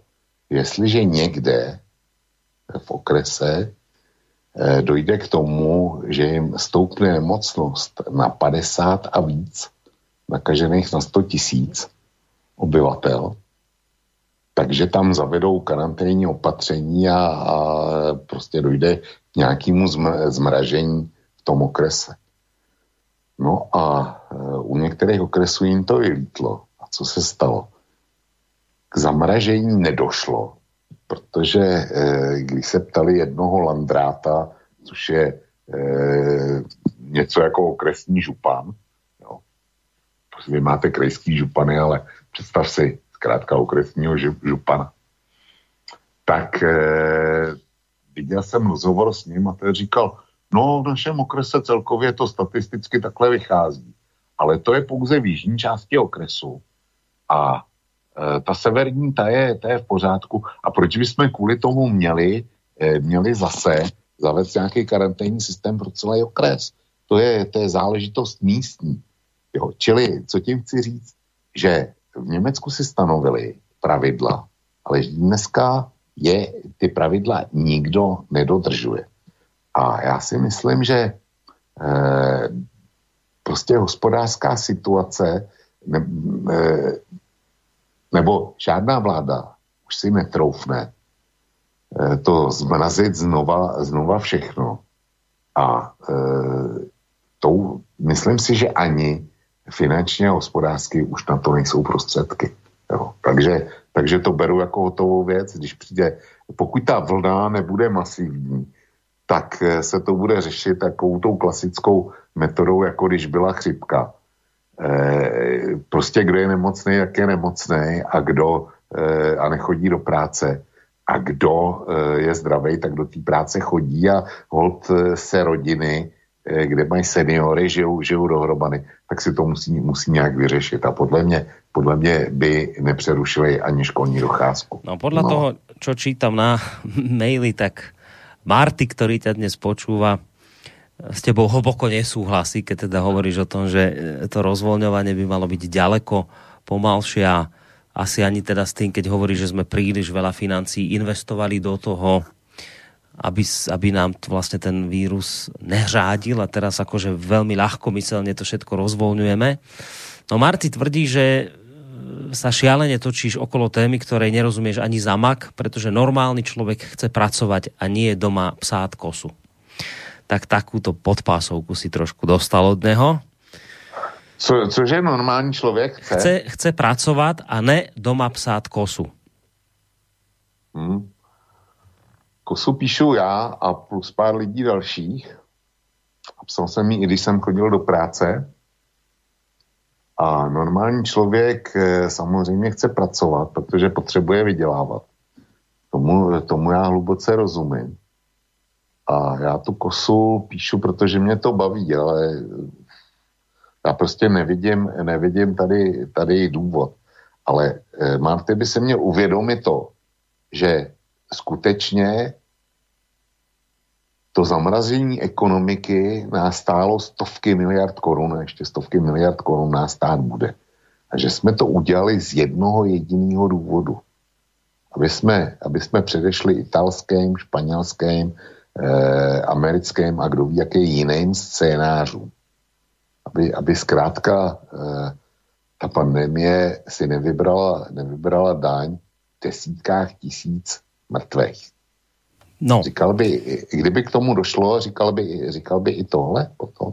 Nie, no Máty by ti zrejme povedal, že tie miliardy sme minuli úplne zbytočne, lebo sme sa báli niečoho, čo sa ani neudialo a ani by sa to teda neudialo, e, že teda opäť poviem ten, ten, ten, to slovenské porekadlo, že strach mal veľké oči a zbytočne sme takto poškodili vlastne ekonomiku, minuli obrovské zdroje peňazí a doteraz na to budeme vlastne doplácať na niečo, čoho sme sa báli a zbytočne sme sa toho báli, lebo nebolo to také vážne ako No tak já bych, já bych tady argumentoval e, za e, dvěma zeměma.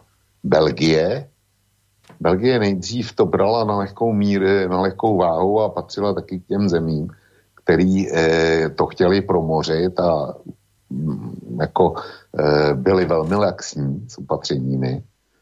A Belgie dneska, pokud jde eh, o počet mrtvých na populaci, na celkovou populaci, tak je jasným lídrem ve světě. Prostě eh, v poměru k obyvatelstvu tam zemřelo nejvíc lidí.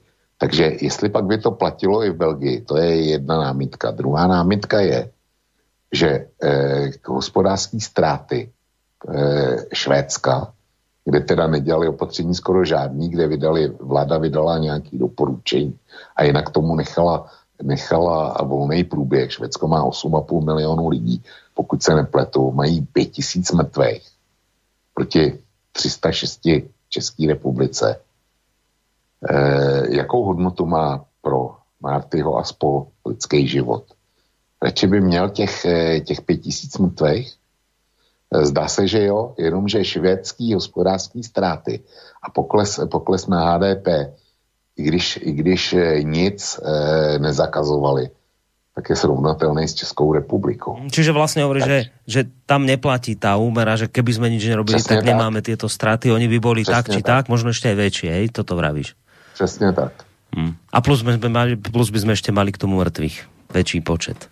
Přesně. No, Zuzana sa pýta skôr teraz takú praktickú otázku, že či uh, sa stále testuje v Českej republike, rovna, republike rovnako ako zhruba v minulosti u nás. Uh, zase veľmi málo sa testuje, takže to sú veľmi skreslené čísla na Slovensku. Tak ako je to u vás testovanie? Na akom čísle ste teraz?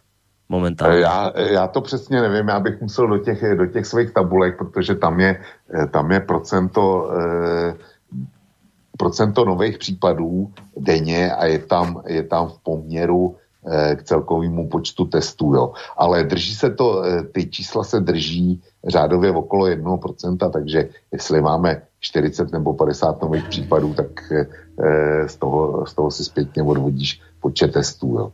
Čili jsou tam poměrně, poměrně vysoký čísla, ale už nejsou tak vysoký, jako, jako byly, dejme tomu, před měsícem nebo před dvěma, ale testuje se pořád ještě dost. No, potom tu bola ešte jedna taká praktická od Milana, ale tu som preskočil, keď si vlastne hovoril o tom, že od pondelka sa už v podstate všetko ide u vás zrušiť, lebo on sa pýtal, a teda píše v tom maili, že Česká republika sa do rozvoľňovania karanténnych opatrení pustila odvážnejšie ako Slovensko a pýta sa, ako to u vás momentálne vyzerá ohľadom karanténnych opatrení, že čo ešte ostalo v platnosti a čo už nie, ale v podstate hovorí, že v pondelok už vlastne nič nebude v platnosti.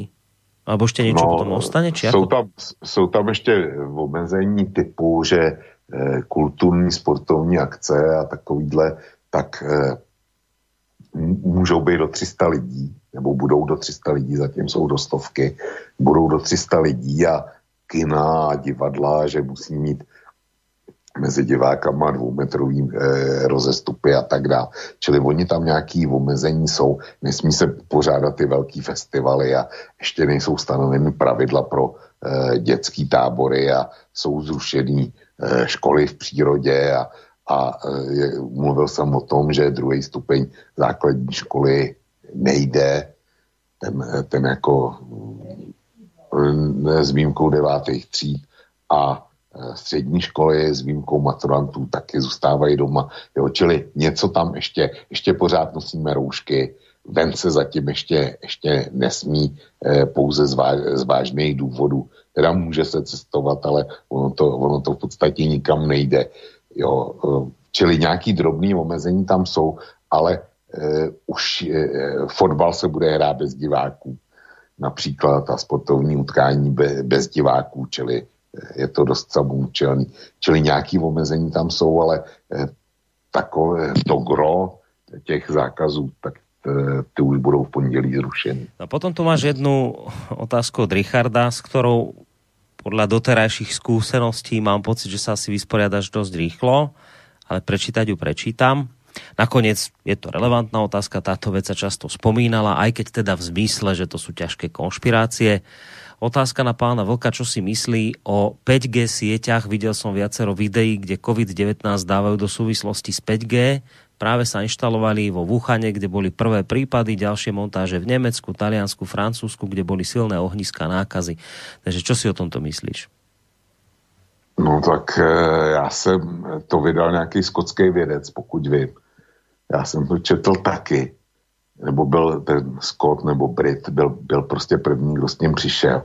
A on to tam, eh, ta jeho teorie byla taková, že eh, každá velká epidemie za posledních sto let měla co dočinění s nějakým elektrifikačním stupněm v lidské historii. On to tam uváděl na příkladu španělské chřipky a předtím ještě, ještě bylo něco, že, že došlo k celkové elektrifikaci a potom eh, k využití tuším ionosféry, rozšíření radiového signálu a tak dál.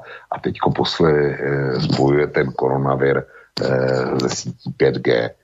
No, v České republice, když už jsme teda u toho, tak ten Wuhan nebyl zdaleka jediný Eh, v Číně, který měl eh, jako v tom prvním, v prvním kroku eh, zavedení sítí 5G. Těch měst bylo víc a Wuhan byl pouze jedním z nich a v České republice je pět měst, který testují 5G, sítě 5G, mezi nimi je taky Plzeň. A my tu máme k dnešnímu Eh, bylo nakaženo v Plzni 79 lidí a 72 z nich je vyléčených. Takže nějaký Wuhan, jo. Eh, takže minimálně teda u nás, eh, tím chci říct, že minimálně u nás Plzni se tahle teorie o vlivu sítí 5G mm-hmm. neprojevil. Eh, potom je tu od eh, Jany. Milý vlku, mnoho států začalo uvolňovat pandemické restrikce a například v Dánsku nejmenší děti chodí už měsíc do školy. ukázalo sa, že dánsky počet nakažených klesá, ale už netolik ako dosud. Teraz tá otázka, je tedy etické uvolniť restrikce za cenu toho, že se víc lidí nakazí? No, tak to je, to je základní otázka toho, toho uvolňování. A z mého hlediska to samozřejmě etický, etický není. Ale e, prostě pokud si to dělá ten národ sám, jako je to uvnitř, uvnitř Dánska, tak je to jejich rozhodnutí, je to rozhodnutí jejich vlády a e, dánové jako voliči určitě to té vládě potom nějakým způsobem spočítají. Buď uznají, že to, to rozvolnění bylo na místě a bylo to v pořádku a pak ji podpoří v příštích volbách, anebo dojdou k opačnému názoru, že to, že to dělala špatně a pak ji odvolí. Notabene tam to bude snadný, protože tam je menšinová vláda.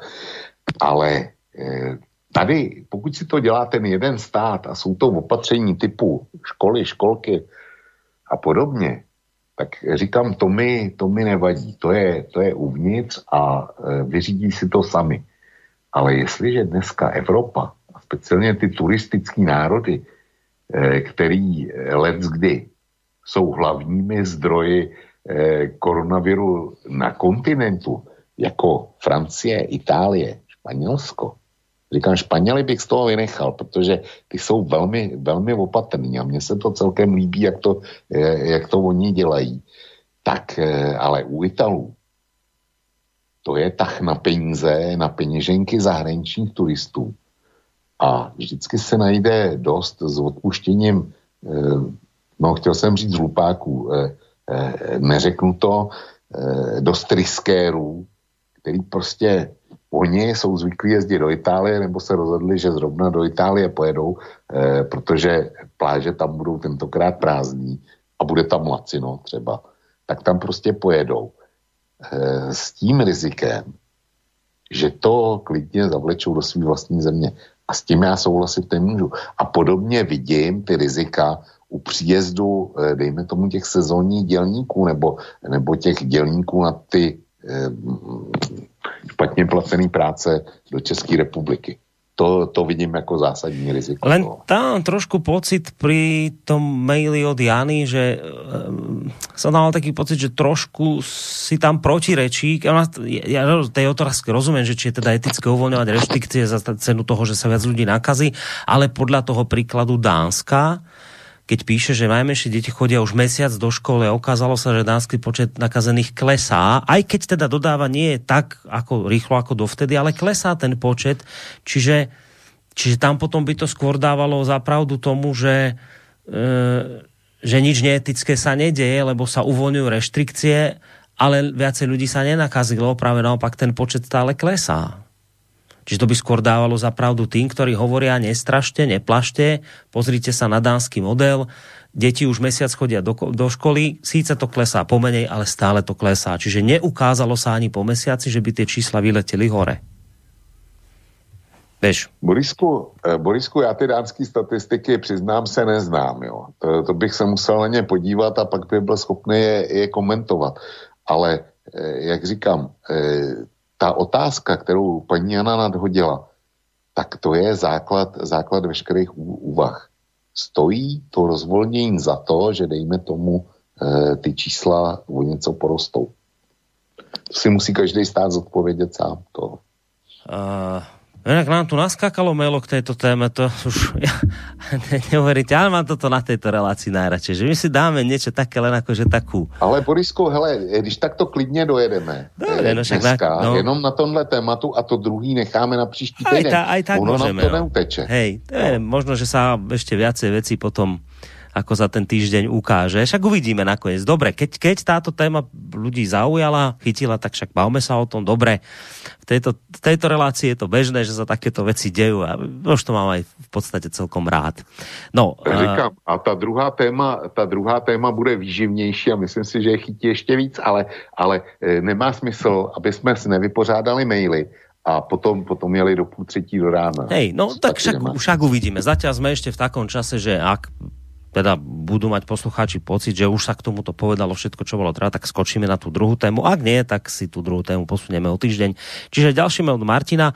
Další manipulace médií, většina lidí umřela s koronavírom a ne na koronavírus. To by se mohlo říkat, že někdo umřel na zlomeninu krčku, protože starý člověk z pravidla umře na zápal plic. Áno, toto je jedna vec, ktorú som si ešte chystal ako ten druhý taký ťažký protiargument v tomto smere.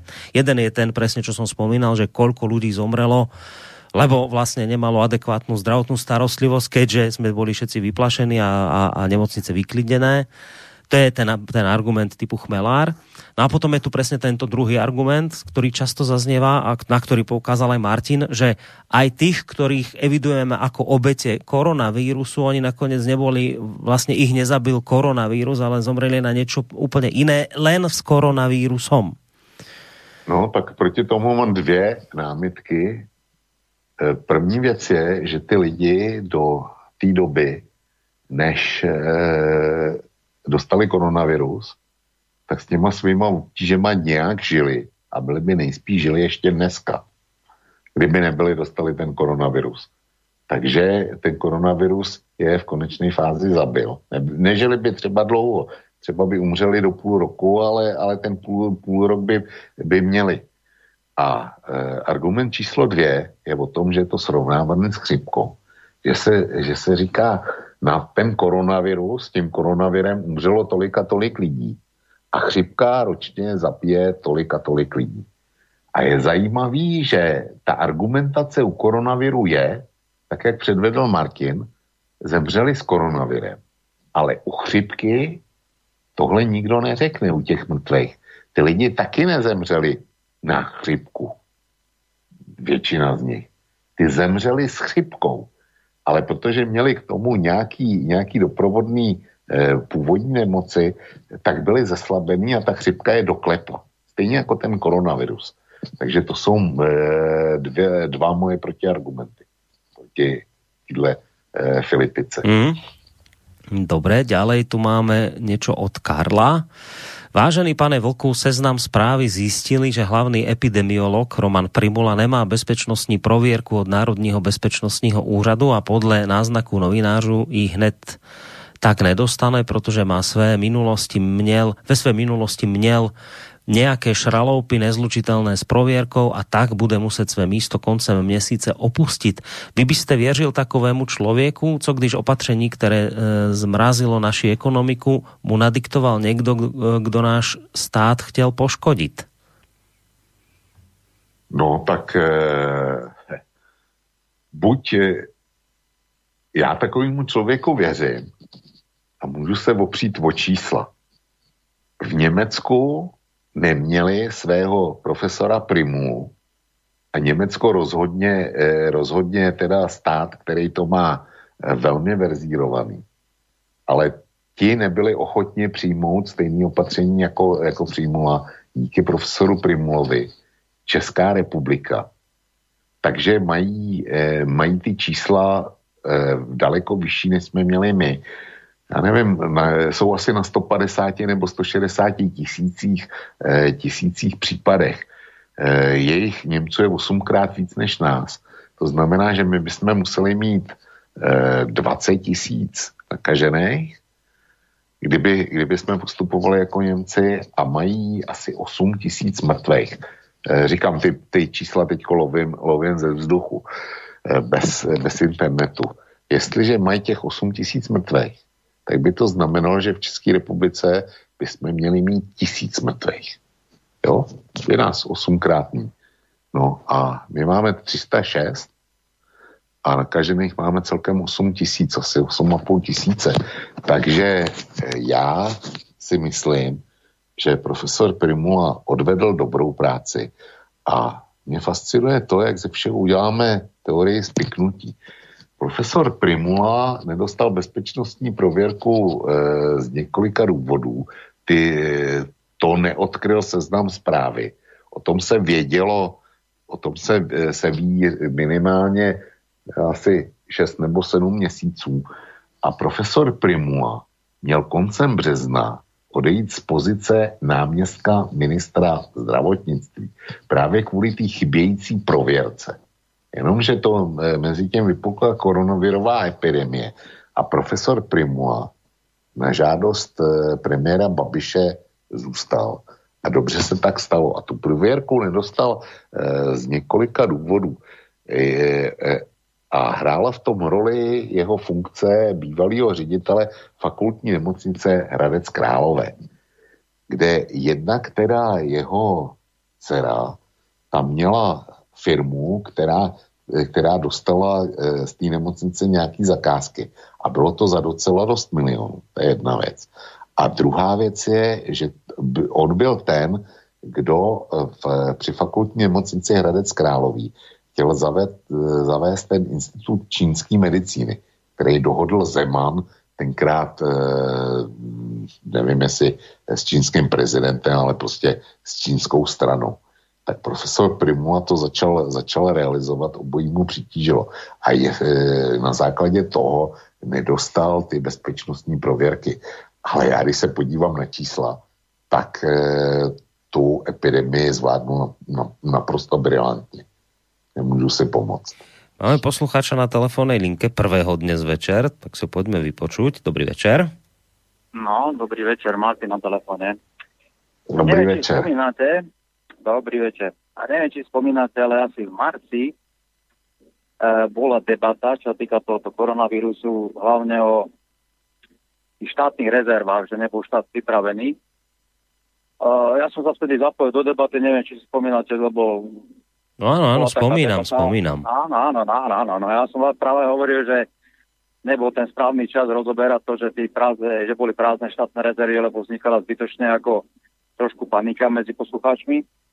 A moja otázka, ja, práve aby som si myslel, až teraz by bol ten čas spomínať, že ako to bolo vtedy, že nebol štát pripravený a ľudia by to brali s väčším kľudom a bolo by to v určitej polohe kľudnejšej.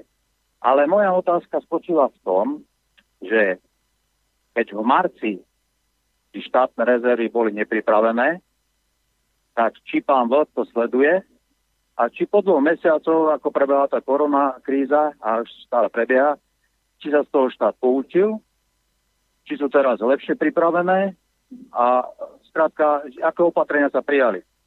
A ďalšia vec, aj teraz tu hovoríme o tom, že ako čo zase môže nastať, e, ako sa to všetko akože môže zle skončiť.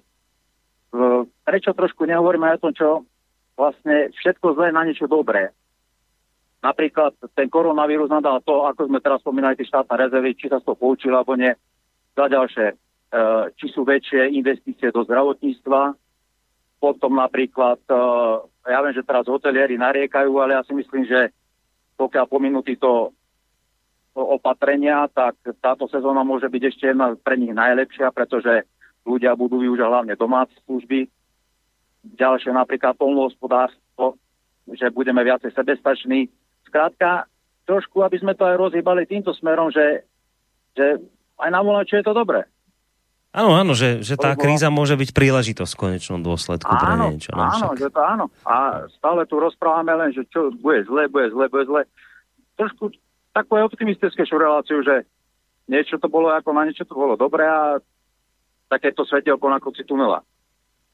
No, ďakujem Dobre, tak ďakujeme pekne zatiaľ, však keď budete zase chcieť, tak zavolajte. Pamätáš si, Vočko, to je posluchač, ktorý vtedy v marci ano. s nami hlboko nesúhlasil, že on vtedy hovoril, že, ne, že ne, nestrašte zbytočne ľudí, teraz všetci pôjdu nákupy robiť a vykúpia, že, že, že to je zbytočné plašiť a tak. A, no, tak, tak to je ten posluchač. Tak vidím, že si pamätáš. No tak ako je to s tými, s tými štátnymi hmotnými rezervami? Sledoval si to u vás? No, samozřejmě. Já te, budu teď hovořit o České republice, protože o tom, jak je to s tímhle materiálem u vás, nemám sebe menší tušení. Hmm.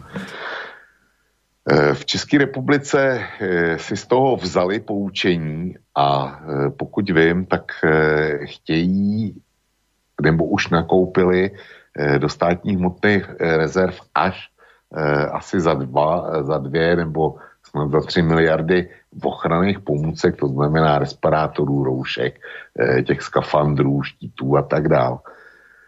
A dokonce, dokonce ta situace dospěla tak daleko, že už se to do skladu státních hmotných rezerv nevejde a že budou muset využívat ty soukromí skladovací kapacity. Takže na tu druhou vlnu e, určitě mají, mají zásoby na měsíc, na celý měsíc a e, snad teda e, Havlíček nebo kdo, e, to je minister hospodářství, tak ten požaduje, aby byly rezervy na dva měsíce. Co bylo špatně na tom, na tom minulém, a já si za tím, za tím stanoviskem stojím.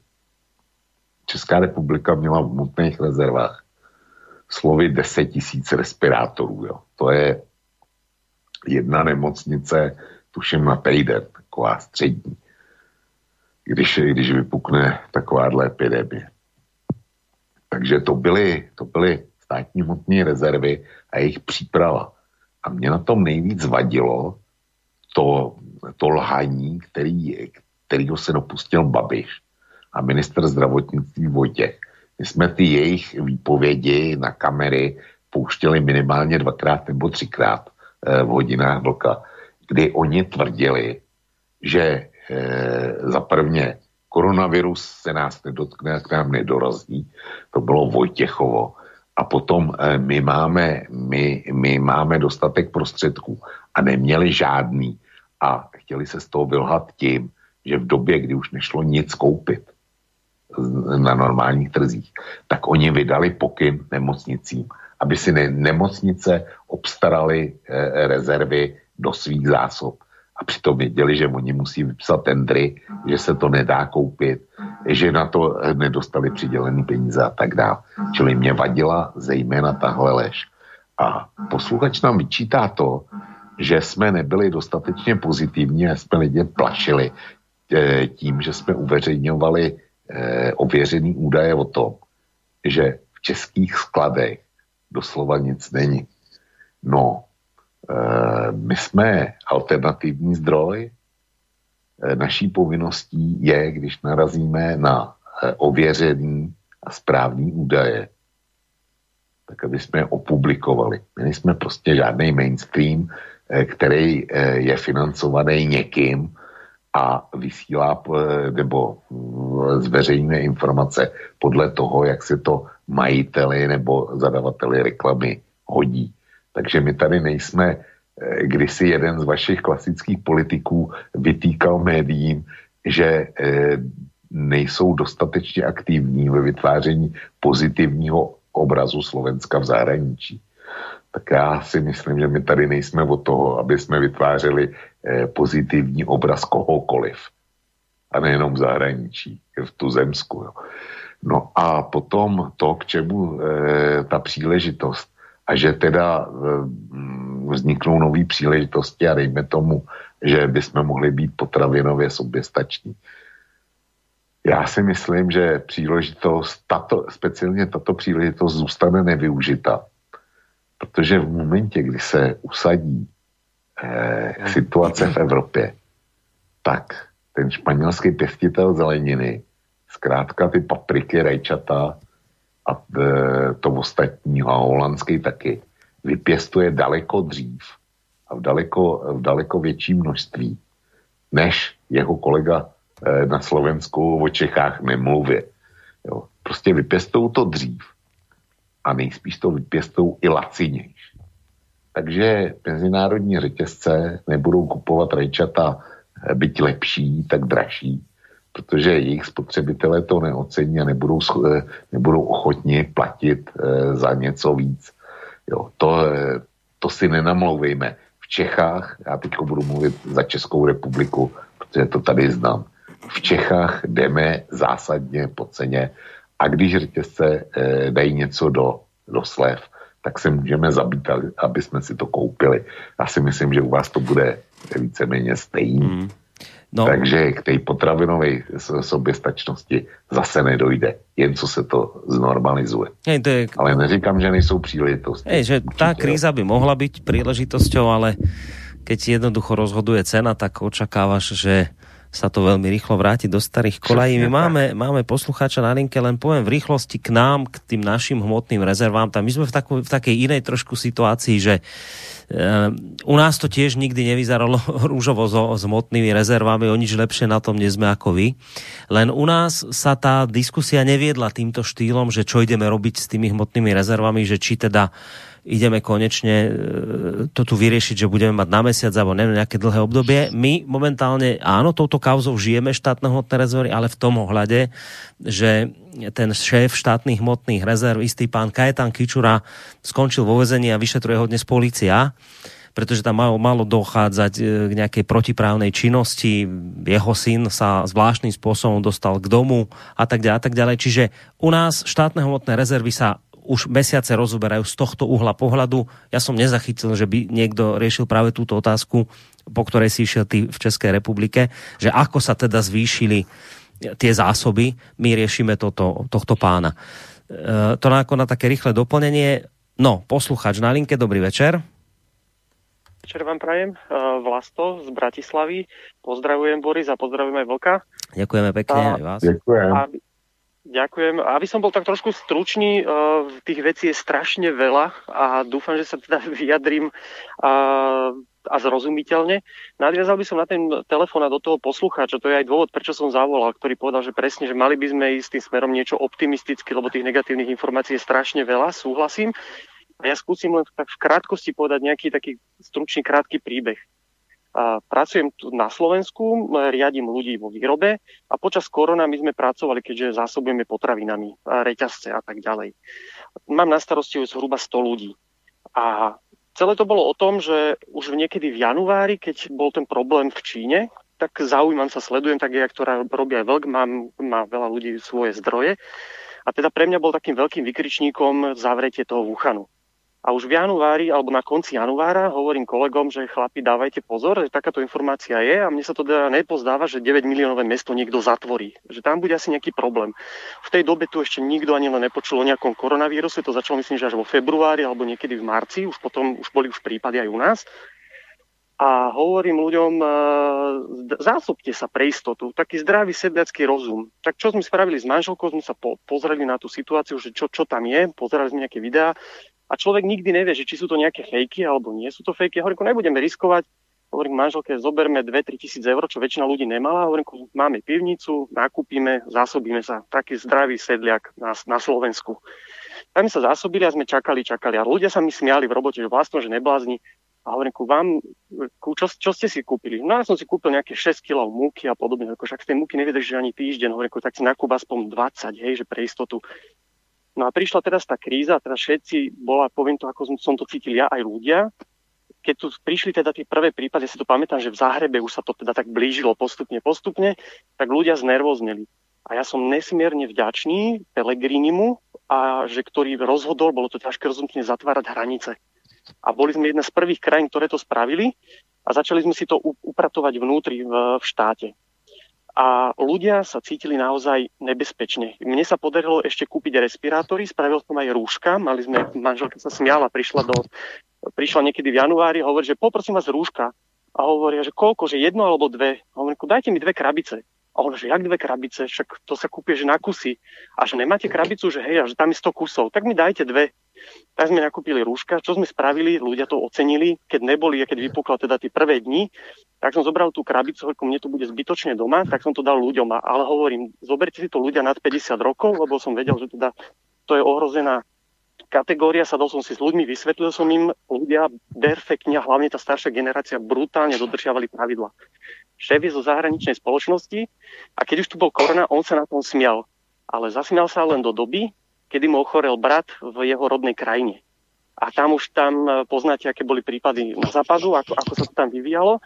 A to ste mali vidieť, jak, jak sa poviem to teraz tak, dúfam, že ma nepočúva. Priposra to, došiel do kancelária, hovorí Vlasto, jaké ešte opatrenia môžeme spraviť. Lebo firmy takisto nevedeli, neboli žiadne, pri, pri, neboli žiadne pokyny, keď som si spravil to, že som zavolal na hygienu v okrese, kde pracujem, tak oni tí chudáci, ja to chápem, nemali žiadne pokyny a povedali, že my, nehnevajte sa, my viac nevieme, nevieme, čo by sme, ako by sme mali na to reagovať a nevieme vám poradiť. Toto bola naozaj situácia niekedy v tom marci toho 6. alebo 5. Jasné. A ale chcem povedať teraz, vrátiť sa k tej téme, čo povedal ten posluchač. Čo je, čo je pozitívne? Ja veľmi pozitívne vnímam na tejto korone to, že to trošku pristrihlo krídla takým tým špekulantom a ľuďom, ktorí žili, poviem, jak prasata Pardon za výraz, dúfam, že, neviem, či ma, dúfam, že ma nepochopíte správne, ale poviem, mladá generácia. Ja to Dúfajme, že vás pochopíme problém. správne práve. Aha, áno. tak. Vidím to ako problém. Tí mladí ľudia si dokážu kupovať mobilné telefóny, žijú na dlhy, neriešia, neriešia logicky nejaké veci. Kúpi si radšej auto, aby si namiesto toho, aby si nejakým spôsobom rozmýšľal a nadstavil si ten tvoj plán v živote, že teda keď chcem niekde bývať, aby som si zabezpečil buď to bývanie, neby, nebýval v mama hoteli a tak ďalej. Ale kopec ľudí, mladých, a hlavne v Bratislave týmto špeciálna, ktorí žijú brutálne na hypotéky. Každý si nakúpi tri byty, prenajímajú to a tak ďalej.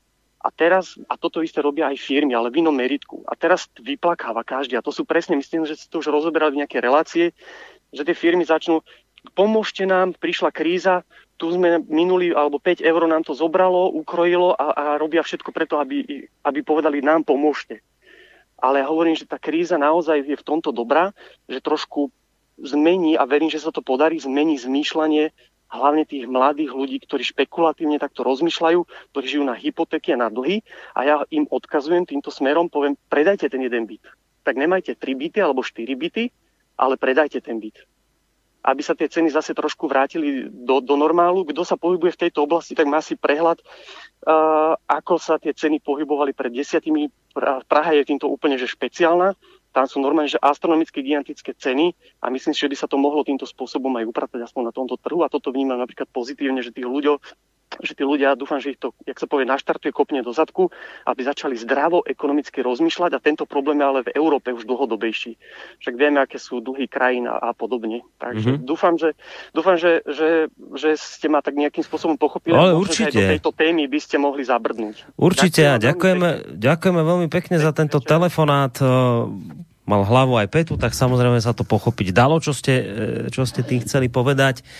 No, uh, to samozrejme môžeš a budeš reagovať iste na to, čo posluchač hovoril, ale ja ti dám k tomu takú akoby tiež podotázku, že, že ak by si mal niečo akoby pozitívne na tomto celom, čo sa udialo, nájsť, tak čo by to bolo pre teba, Očko? No, tak pro mě největší pozitivum je e, lidská solidarita a dejme tomu e, slušnost u většiny společností, které, která se z ničeho nic objevila.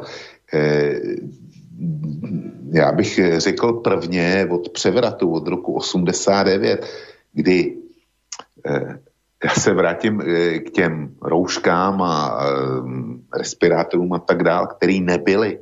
Lidi spontánně začali šít a e, nejenom teda pro sebe, ale začali, začali to lifrovat do nemocnic, do domovů důchodců. Jo. E, prostě ta vlna solidarity byla taková, že v mnoha e, těch seniorských zařízeních tak se e, personál rozdělil na dvě party a e, z, rozhodli se, že aby jejich klienti neonemocnili, aby se tam ta nemoc nedostala, no tak se personál na 14 dní s nima zavřel a bydlel s nima v nějakých eh, všelijakých maringotkách a takovýchhle věcech.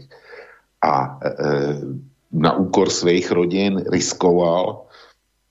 Po 14 dnech přišla ta druhá parta a zopakovala to. A takových, takových příběhů je, je prostě moc. E, lidi, dobrovolníci chodili nakupovat seniorům, který nemohli nebo se báli jít nakoupit. Obce to organizovali.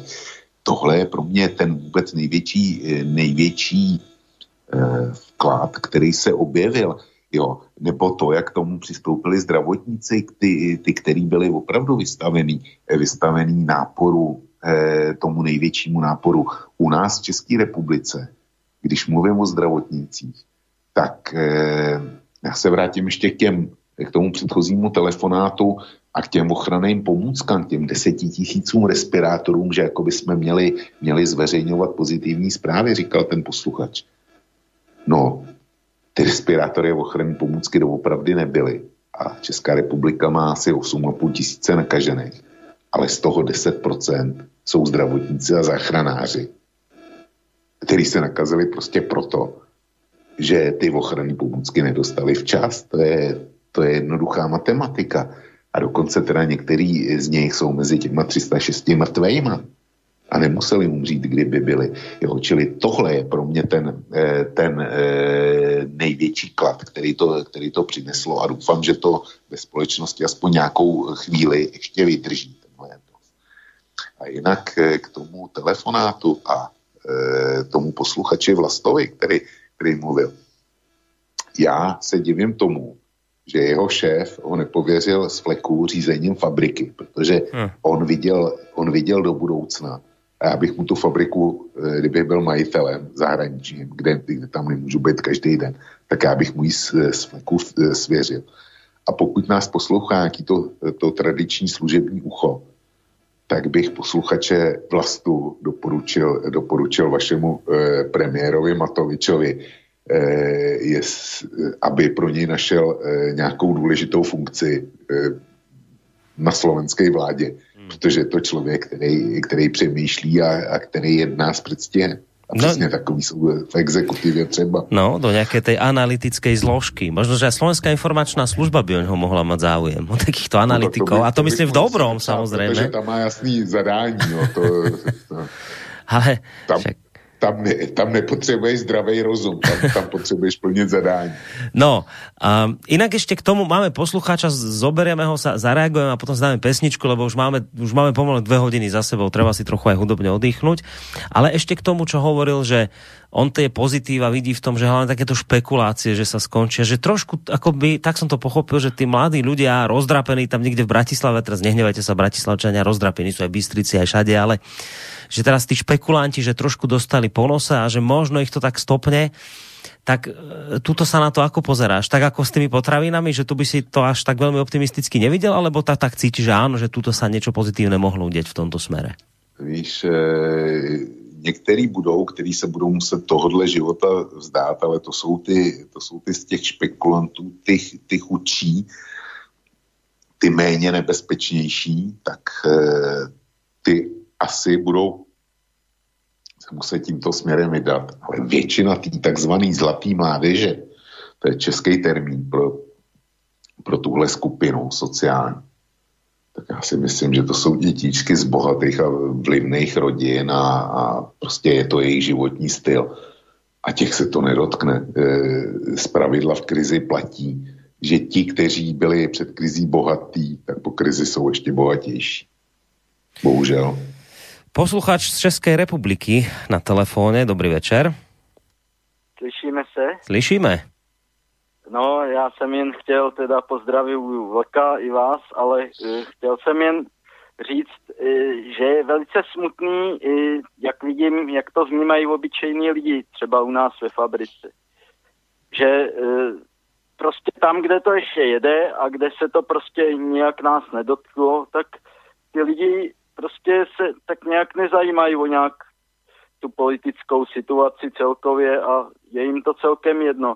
Jenom tak jako nástřel párky v Lidlu zlevněly zase o 20%, anebo to tohle to ty lidi zajímá, ale nezajímá je jako e, ta globální situace a bohužel mě to tak nějak jako trošku štve, protože já to vidím právě v té naší firmě, no tam skutečně eh, ty lidi, dokud budou mít co jíst a dokud prostě ta fabrika to nezavře a nevyhodí je, tak je, nebude ta politická situace vůbec zajímat. A to mě právě mrzí a to je první věc. A druhá věc, eh, eh, jako chtěl jsem se zeptat Vlka, on nám tady doporučuje samozřejmě, koho máme volit a jak a a na jakých e, základech se rozhodovat, koho volit. Ale já tady nevidím e, prostě u těch voleb ani jednu stranu, která by stála za zvolení. Jako skutečně bych chtěl vědět nějaký fakt jako dobrý tip od Vlka, koho mám volit v příštích volbách. Já teda jsem hodně dlouho volil sociální demokracii a jo, teda když už jsme u toho, tak bych chtěl ještě říct, eh, v naší fabrice 90% lidí politika vůbec nezajímá. Fabrika na plasty, vlk ví, o koho jde asi, už jsme si mhm. psali, ale prostě, ale prostě tam to 90% lidí vůbec nezajímá a těch 10%, co to zajímá, jsem se ptal, koho volili u posledních voleb. Takže dva lidi, a to ty z té lepší vrstvy těch technologů, ty volili ano. S odůvodněním, on je miliardář, on už nepotřebuje krást, on nás neuklade, on to myslí upřímně.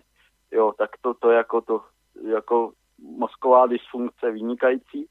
Eh, a pak tam byli samozřejmě ještě další dva lidi, kteří se mě svěřili a jeden byl fanda do zbraní, který by nejradši každého migranta zastřelil, ten volil Okamuru. A pak tam byl ještě jeden hulíč, který teda pěstír, pěstír na marihuany a tak a, a ten volil samozřejmě Piráty. Přičemž ty Piráti ani tohle nedokázali prosadit. Oni s tím šli do parlamentu, lidi je zvolili, aby prosadili legalizaci marihuany a ani tohle neprosadili.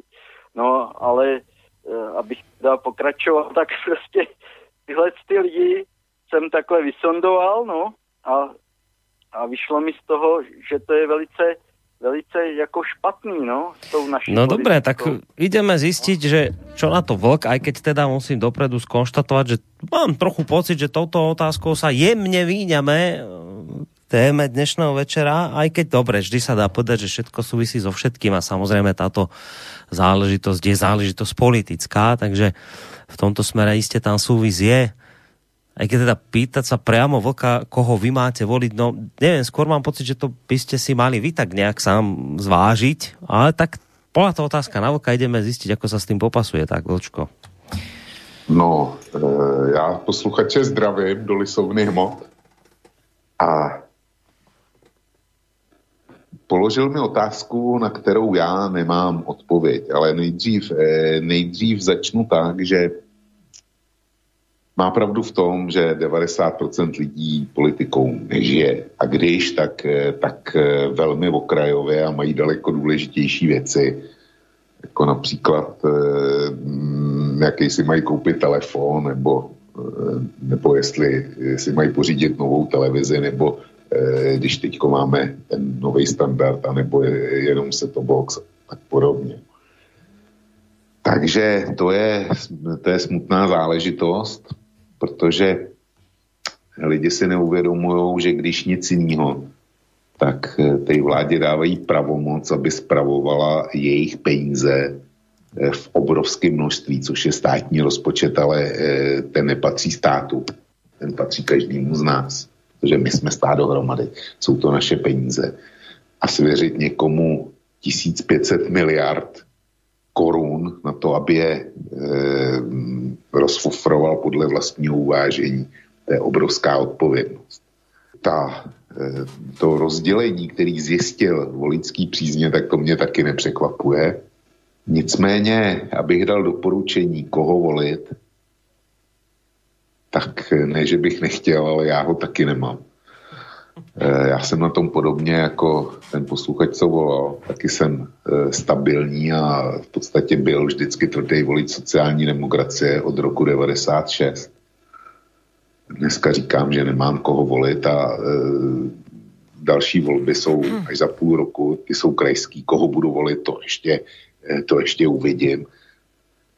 Protože abych viděl stranu, která mi konvenuje, který, který bych mohl věřit, to, co říká, to co, to, co slibuje, tak bohužel nevidím. A nevidím to ani u té sociální demokracie, kterou jsem doteďka volil a mám s tím úplně stejný problém hmm. jako on, čili neporadím mu. Neporadím mu, nevím. Hmm. Dobre, uh, hovoril som o tom, že po tomto telefonáte a po tvojej reakcii si dáme krátku hudobnú prestávku, lebo vlastne sme sa priblížili do toho času, kedy by sme mali zhruba za normálnych okolností túto reláciu skončiť. Je už teda jasné, že k tej druhej téme ekonomickej dnes nepôjdeme, tu si posunieme o týždeň. To nevadí, to bude stále aktuálna vec a navyše ešte... Ale za... bude veľmi výživná. Bude to, veľmi to, výživná to za ten týždeň. Za ten týždeň, ja sám uvidíme, kam sa to ešte všetko vlastne posunie ďalej.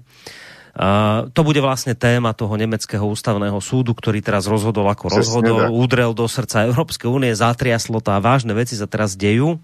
Takže k tomuto pôjdeme o týždeň, lebo keď pozerám na tie maily, je ich to dosť, aj v tejto chvíli zvoní telefon, takže ostaneme už pri tejto téme. dáme si teraz krátku údobnú prestávku a po nej budeme samozrejme pokračovať ďalej. Bude to taká kritická pesnička, takže kritikov teraz potešíme. Roušky, šijeme roušky, ať pracující neprskají na staroušky. Diví, babiš se diví, ať do médií šíří informace lživý. Jsme mu zřejmě všichni k smíchu, co se dá dělat, též nějakou spíchnu. Školu, zavřeli školu, budem mít blbý děti, ale budem spolu. Vláda moc to nezvládá, hlavně, že preference zvedá ta estráda. Jsme jim vážně všichni k smíchu, co se dá dělat, za stroužku spíchnu. Koho to napadlo, zvolit si to trdlo, co během nákazy dělá si z nás kozy. Vždyť nám, že do očí, že roušky do ručí, zkoušíme se nadechnout, plíce nechtějí poslechnout, jsme mu prostě k smíchu, ale co na plat, za stroužku spíchnu. Ruce, mejem si ruce, dezinfekci dostanem prej až na Vánoce. Testy, proč dělat testy? Včera to chytlo 50 lidí a dnes ty. Tak už neremcej a stichni, ať nejsi hrozbou, roušku si spíchni. Koho to napadlo, zvolit si to trdlo, co během nákazy dělá si z nás kozy. Vždyť nám, že do očí, že roušky do ručí, zkoušíme se nadechnout, více nechtěj poslechnout, jsme mu prostě k smíchu, ale co na plat, za roušku spíchnu. Roušky, šijeme roušky a papiž zatím sbírá body a fanoušky.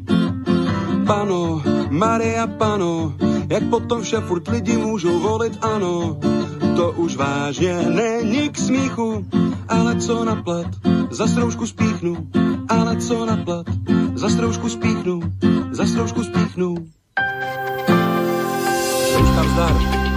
Počúvate slobodný vysielač.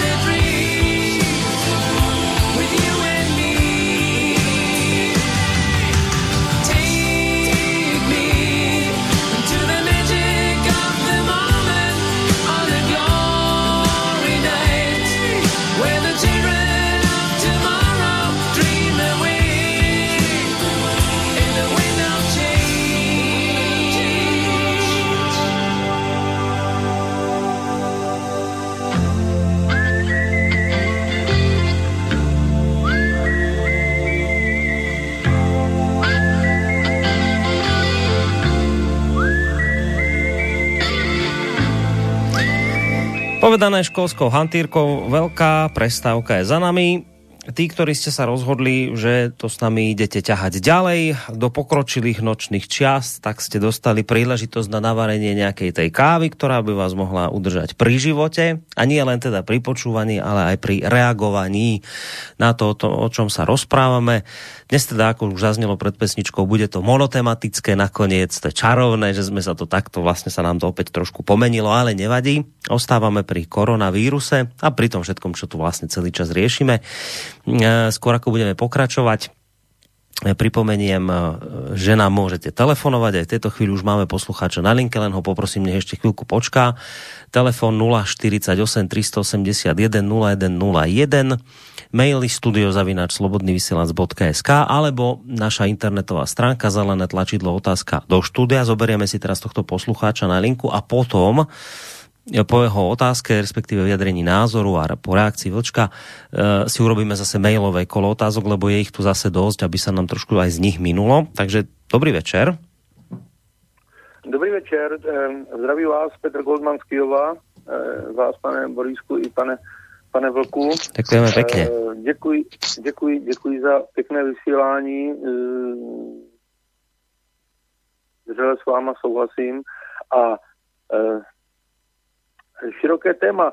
Podívejte, já mám pocit, že, že mm, pod tlakem kapitálu národní lobby je ta celosvětová společnost jakási rozdvojená schizofrení, protože já každý den sleduju nárůst nakažených a mrtvých a to dramatickým jako způsobem.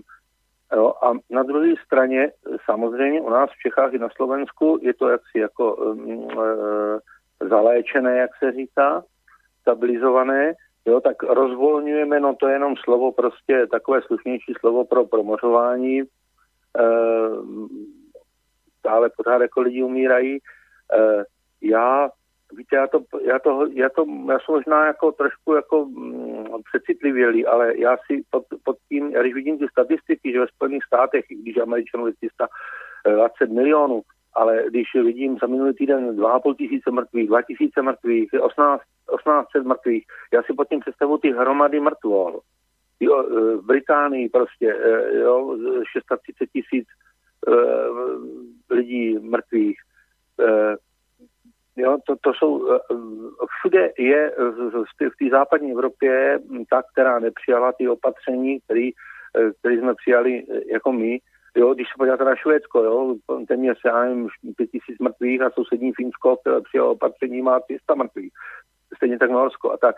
Takže, takže v tom vidím um, prostě obrovskou, obrovskou lež, jakousi lidskou naivitu, že však rozvolňujeme a virus už je za náma a když vidím ty plný zahrádky, jak sedí ty lidi jako jeden vedle druhého, chlemtají to pivo, jako, jako já jsem sice teda víc vinař, jako jo, protože, protože pocházím, protože jsou, jsou vinař vlastně, já jsem z Moravy, jo, e, ale mám pivo rád.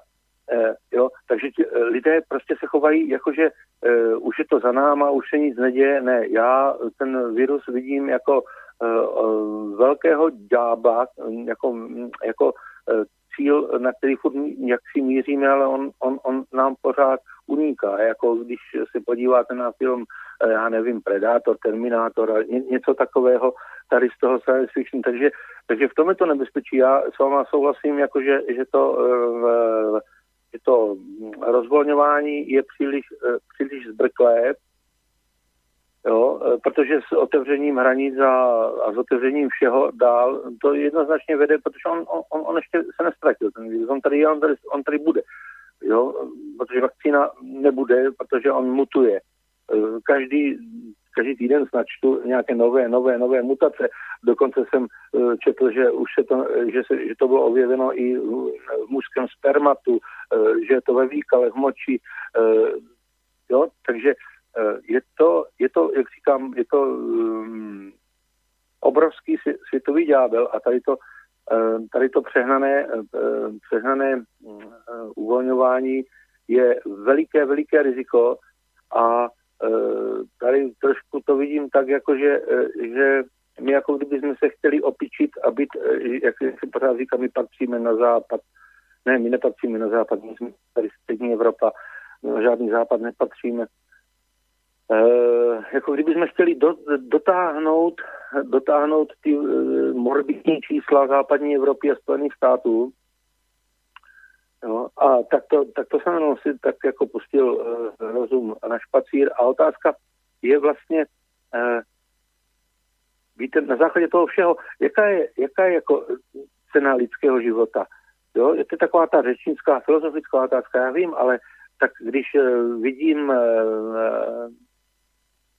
otázky Emanuela, Morav, Em- Emanuela Moravce, jak já mu říkám, jo, na, na Č- ČT09 eh, a téma začíná, eh, téma začíná eh, o číslech, o, zásadu, o zásazích do ekonomiky a eh, nikde eh, se nezohledňuje to lidské utrpení.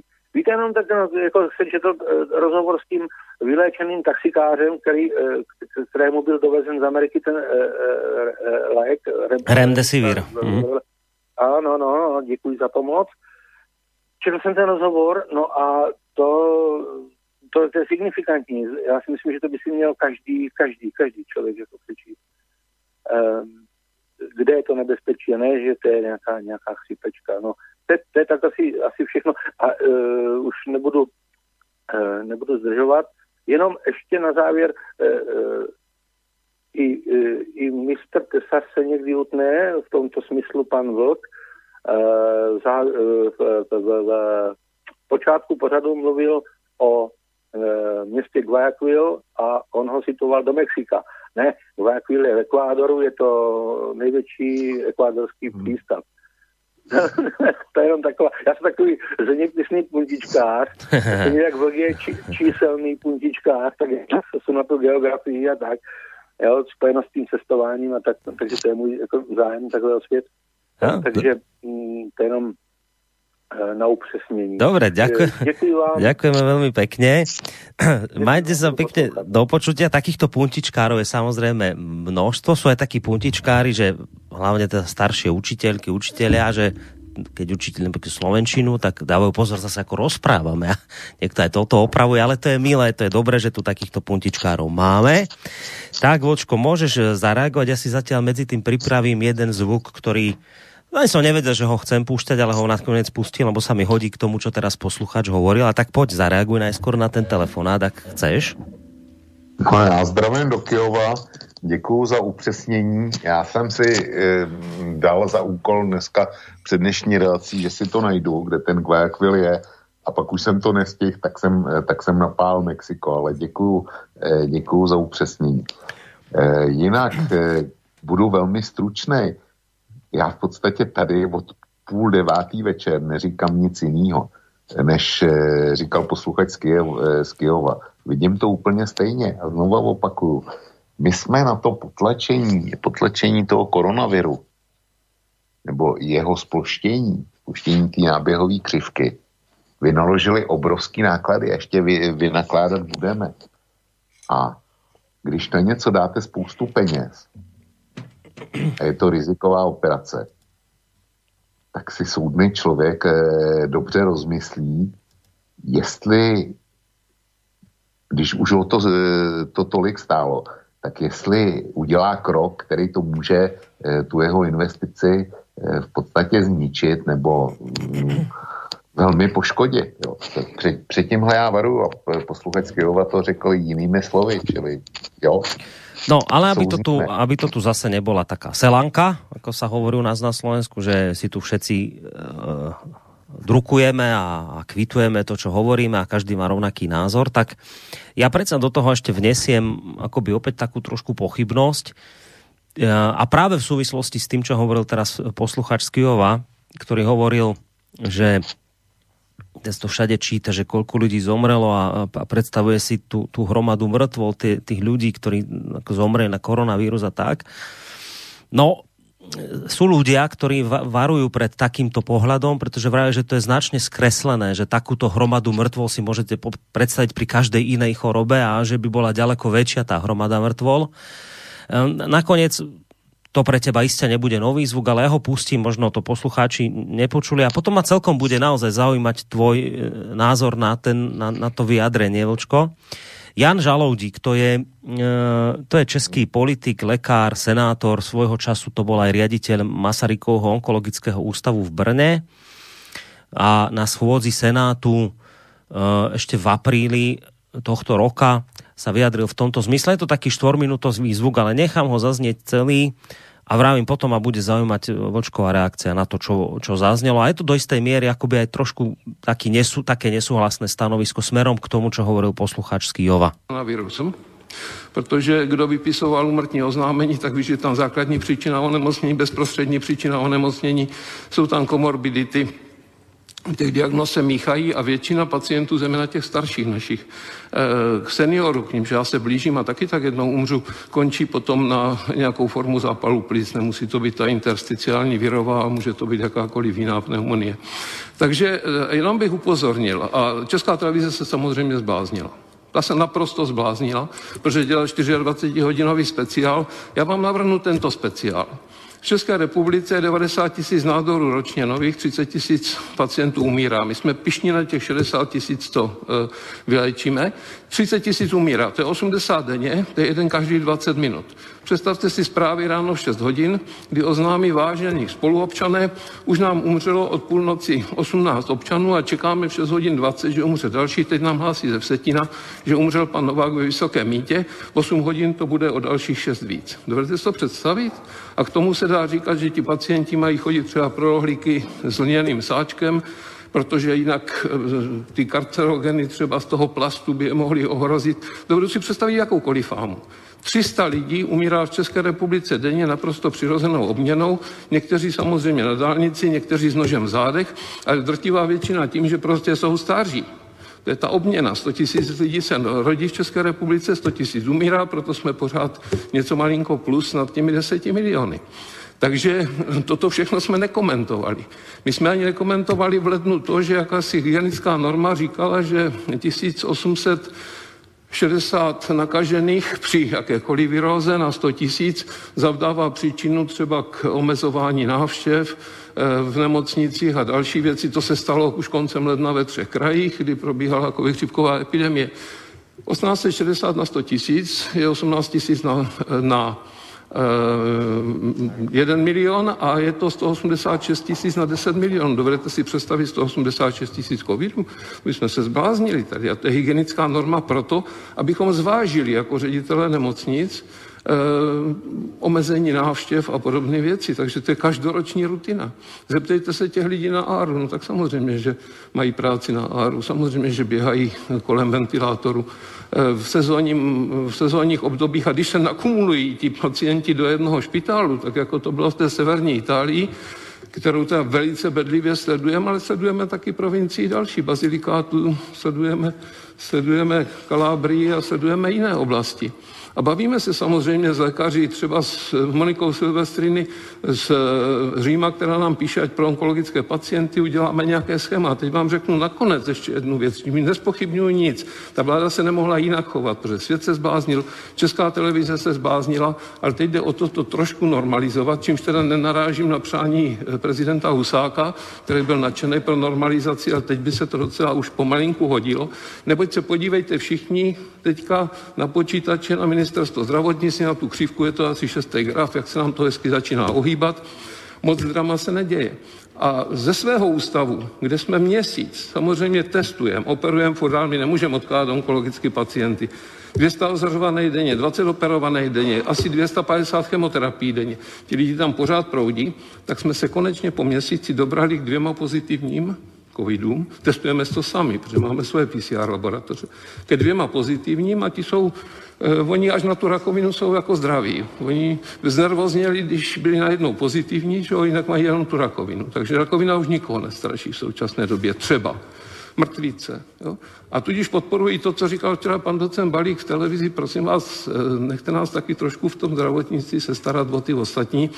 A myslím si, že ti, co omezovali nějak nadměrně ten provoz, že proto už teď není důvod. Možná proto byl ta neskušenost, vyděšenost ze všeho a hlavně ten příklad světa, který byl nahlas napříč. Takže něco zatím bude ještě dalšího a není to jenom medicína. Těch virů je celá spousta a s tady budeme a přežijou nás. Ujišťuju vás, že všechny vás přežijou mikroby i lidstvo patrně.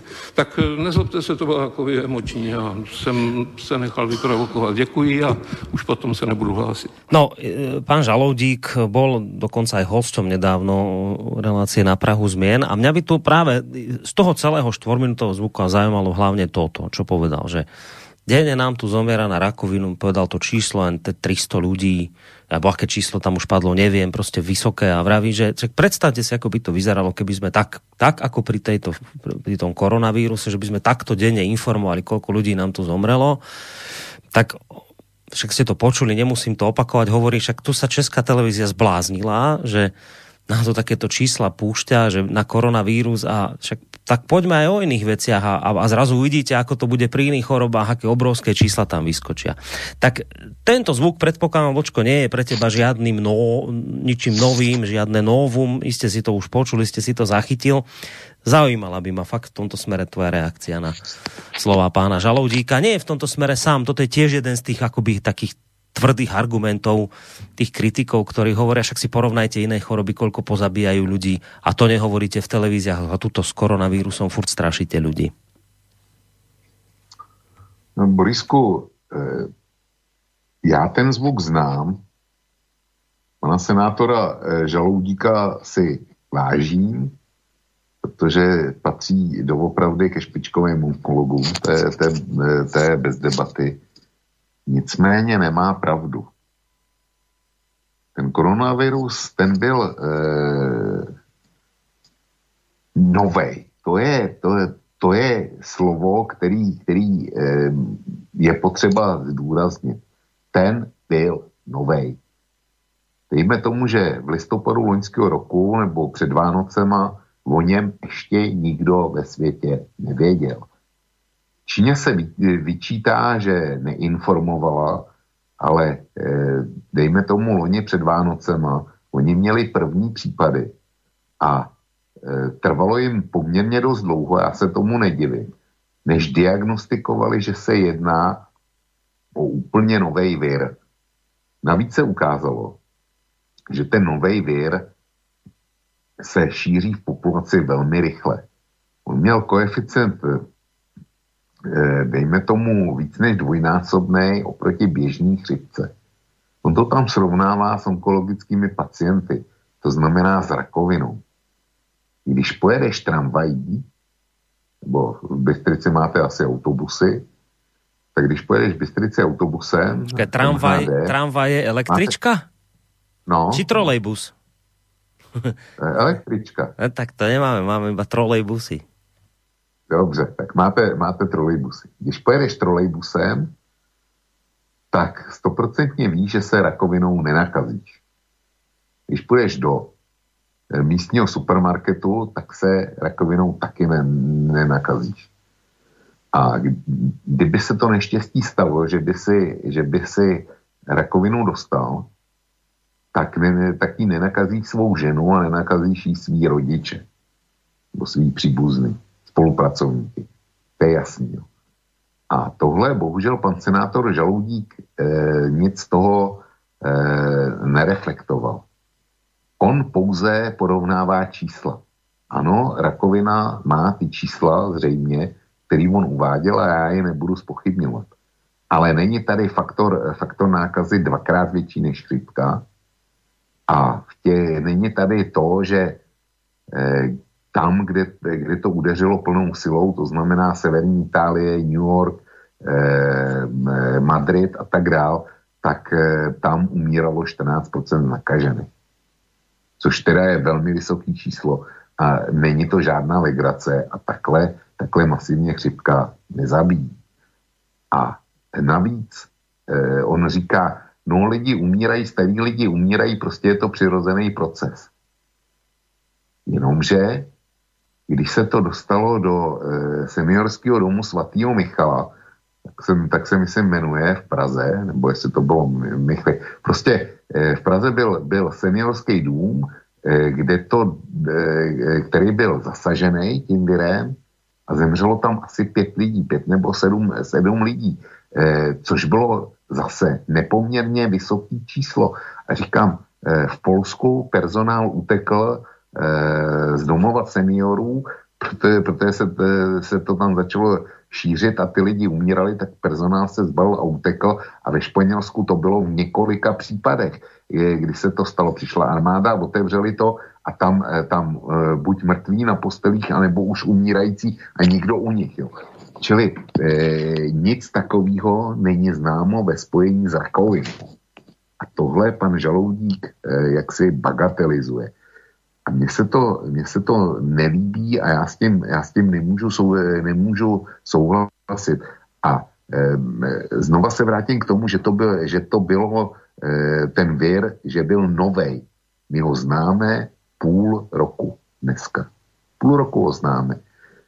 A e, tak, jak se to šířilo z Číny a z Itálie, tak ty čísla byly hrozivý. A e, česká televize já si myslím, že dělala dobrou službu a rozhodně nešla za senzací. V daném případě nešla za senzací. Bylo to téma, který zajímalo, vše, zajímalo úplně všechny a, a bylo to dobře. Vem si, že my jsme prvně vysílali tuším 31. ledna o koronaviru. Tenkrát jsme se ještě rozhodovali, jestli vysílat máme nebo ne. A pak řada eh, hodin vlka a jiných relací na slobodném vysílači tomu byla věnovaných. Ne proto, že bychom chtěli honit senzaci, ale že to byl fenomén, s kterým jsme se museli vypořádat.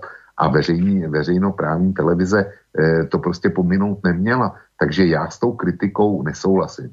A opakuju, když někdo z nás pojede tramvají nebo u vás trolejbusem, tak ví, že rakovinu od toho, kdo mu dechá za krk, nedostane. Ale ten koronavirus jo. A zkus si představit, že by eh, to mělo smrtící potenciál eboli, tak to bychom se asi bavili, bavili úplně jinak a to, eh, to vystoupení pana senátora Žalou, Žaloudíka by bylo bizární úplně. Takže já s ním nesouhlasím. Hej, no trošku je to tak, že vždy po každej bitke sa nájdu kadejakí generáli, a, ale to teraz nemyslím akože vzlom smerom k pánovi Žaloudíkovi. Ja skôr tým chcem povedať, že samozrejme, keď niečo už akoby prejde a vieme o tom, tak potom mnohí ľudia sa zrazu ozývajú, ktorí dovtedy nehovorili. Ale vrajím, to, to teraz nie, nesmerujem k pánovi Žaloudíkovi, ja som aj tú reláciu na prachu zmien počúval a, a fakt sa vyjadroval fundované. To je človek, ktorého ja by som naozaj ne, ani náhodou nemienil nejak spochybňovať, lebo vidieť, že to je naozaj odborník vo svojom, vo svojom fachu. Uh, pozerám na tie maily, no tak poď, poďme sa do nich pustiť, aby sme teda nejakým Jasný. spôsobom sa posunuli. Um, Johnny píše, že nepochopil to tvoje porovnanie Belgická so Švédskom, to ako, že Švédi sú na tom lepšie, čo sa týka počtu mŕtvych na milión ľudí, asi každý je lepšie ako asi každý je lepší ako Belgičania, ale že by Švédi boli na tom lepšie ekonomicky, tak to asi ťažko, kríza bude všade. Ide len o to, koľko ľudí zachránime, ak toto vlk myslel. Ne, já jsem na, na, pří, na případu Švédska, ty jsi to, ty jsi to potom, eh, jak si řekl, eh, jednoduchým způsobem, to, co já jsem vykládal složitě. Zkrátka Švédové nic neomezovali, nechali tomu volný průběh a pokles jejich HDP je, je, srovnatelný se zeměma, eh, který omezovali velmi, například Česká, Česká republika. Ta švédská ekonomika na tom prostě ne- není líp, akorát mají víc mrtvých. A e, Belgie, o Belgie jsem říkal, že je dneska lídrem v žebříčku zemřelých na 100 tisíc obyvatel. Čili je to nejhůř zasa- zasažená země. A stavili se k tomu na začátku taky velmi laxně. Inak, inak, Tohle. keď, inak keď sme pri tomto, ešte taká jedna podotázočka, ono, tí Švedi vlastne ako dopadli? Teraz nie je s ekonomikou, to už si povedal. S ekonomikou o nič lepšie ako tie krajiny, ktoré opatrenia robili, ale ako to bolo v prípade mŕtvych? Lebo to bolo dôležité tiež sledovať, Mají že... asi 5 tisíc, 5 tisíc mrtvých a jich 8,5 milionů. Čiže aj tam. Mhm. Česká republika má 306 a je nás 10,5 milionů. Hej, hej. Čiže, čiže ešte aj v tomto smere sa ten ich l, progresívny prístup k tejto chorobe neukázal ako správna cesta. Ani pokiaľ, ani pokiaľ ide o počet mŕtvych, ani pokiaľ ide o, ani pokiaľ ide o ekonomiku. Takže ani po jednej stránke im to nevyšlo. Uh, uh, Kamil sa pýta, že či vieš o napojení Romana Primulu na formu... Tak teďko nic neslyším. Nepočuješ ma vôbec? Uh, No my ťa počujeme. nic neslyším. No, tak to ja neviem, ako, keď nič neslyšíš, tak ti neviem nič ani povedať k tomu. Halo, halo, už nás počuješ? Už tě, už tě slyším. Dobre, Tě slyším. dobre, dobre, tak som spokojný teraz, už o, o čo si viac. Um, Kamil sa ťa pýta, že či vieš niečo o napojení Romana Primulu na firmu mm, Biovomet, což mu komplikuje jeho bezpečnostní provierku. No, to je, to je, pokud vím, tak je to firma jeho dcery. No, dobré. Jaroslav, e, podľa štatistiky je dôležitý obsah vitamínu D. Pri hodnotách pod 30 išlo o ťažký priebeh, pri hodnotách nad 30 o ľahký a hlavne žiadne úmrtia. Nikto nerozlišuje úmrtia s koronavírusom a na koronavírus, o tom sme už hovorili. Bangladeš oznámil uh, vyliečenie za 4 dní. Vie o tom vlk, dôležitá je imunita organizmu a nie blbnutie. Rúška spôsobujú spätné vdychovanie škodlivín, napísal Jaroslav. Chceš k tomu niečo dodať? To jsou, eh, za prvně nevím, ty, ty věci, které eh, od nás vzpomíná eh, různé dávky vitamínu C a vyléčení v Bangladeši za 4 dny. K tomu nemám komentář. Mm. Dobre, uh, potom mail od uh, Ľuba. Ja jeho mail ešte registrujem aj ten prvý, ale bol k tej ekonomike, takže som ho obišiel. Uh, takže idem až na tento. Dobrý večer páni. No k tým číslam ohľadom umrtia na COVID-19 začína byť skeptický. Samozrejme, že začiatkom februára som to bral vážne, ale časom začali pribúdať z rôznych zdrojov rozporuplné informácie ohľadom počtu obetí. Za prvé krajiny Európskej únie nemajú vôbec spracovanú metodiku, ako postupovať pri určení, kto umrel na COVID-19 a kto umrel s COVID-19 a toto je zatiaľ veľká neznáma. Až štatistiky na konci roka ukážu, či sa počet úmrtí za rok 2020 nejako signifikantne vychyloval od roku 2018 a 2019, čiže toto môžeme analyzovať až na konci roka, respektíve v prvom kvartáli 2021, keď budú známe čísla. Len toľko zatiaľ. Podmíněně s tím souhlasím, s tímhle názorem. Ako s ním súhlasíš? Podmíněně. To znamená čo? E, to znamená, že e, s, určitýma, s určitýma výhradama e, já znova se vrátím k tomu, co už se posluchači hmm. slyšeli ohledně úmrtí na chřipky. U chřipky, když někdo umře, tak se udělá čárka, zemřel na chřipku. Dneska je velkou módou říkat, no ale ten, co, ten, co zemřel na ten ko- koronavir, tak e, vlastně zemřel s koronavirem. U chřipky je to podle mě totéž. Na chřipku normální člověk, který není oslabený, tak neumírá. Ty procenta, který, který jsou spojený s mortalitou chřipky, tak jsou v důsledku něčeho. Oslabený imunitní systém, věk, e, jiný nemoce, který ten člověk má, který chřipka v podstatě tam funguje jako zesilovač a hol překročí to kritickou hranici.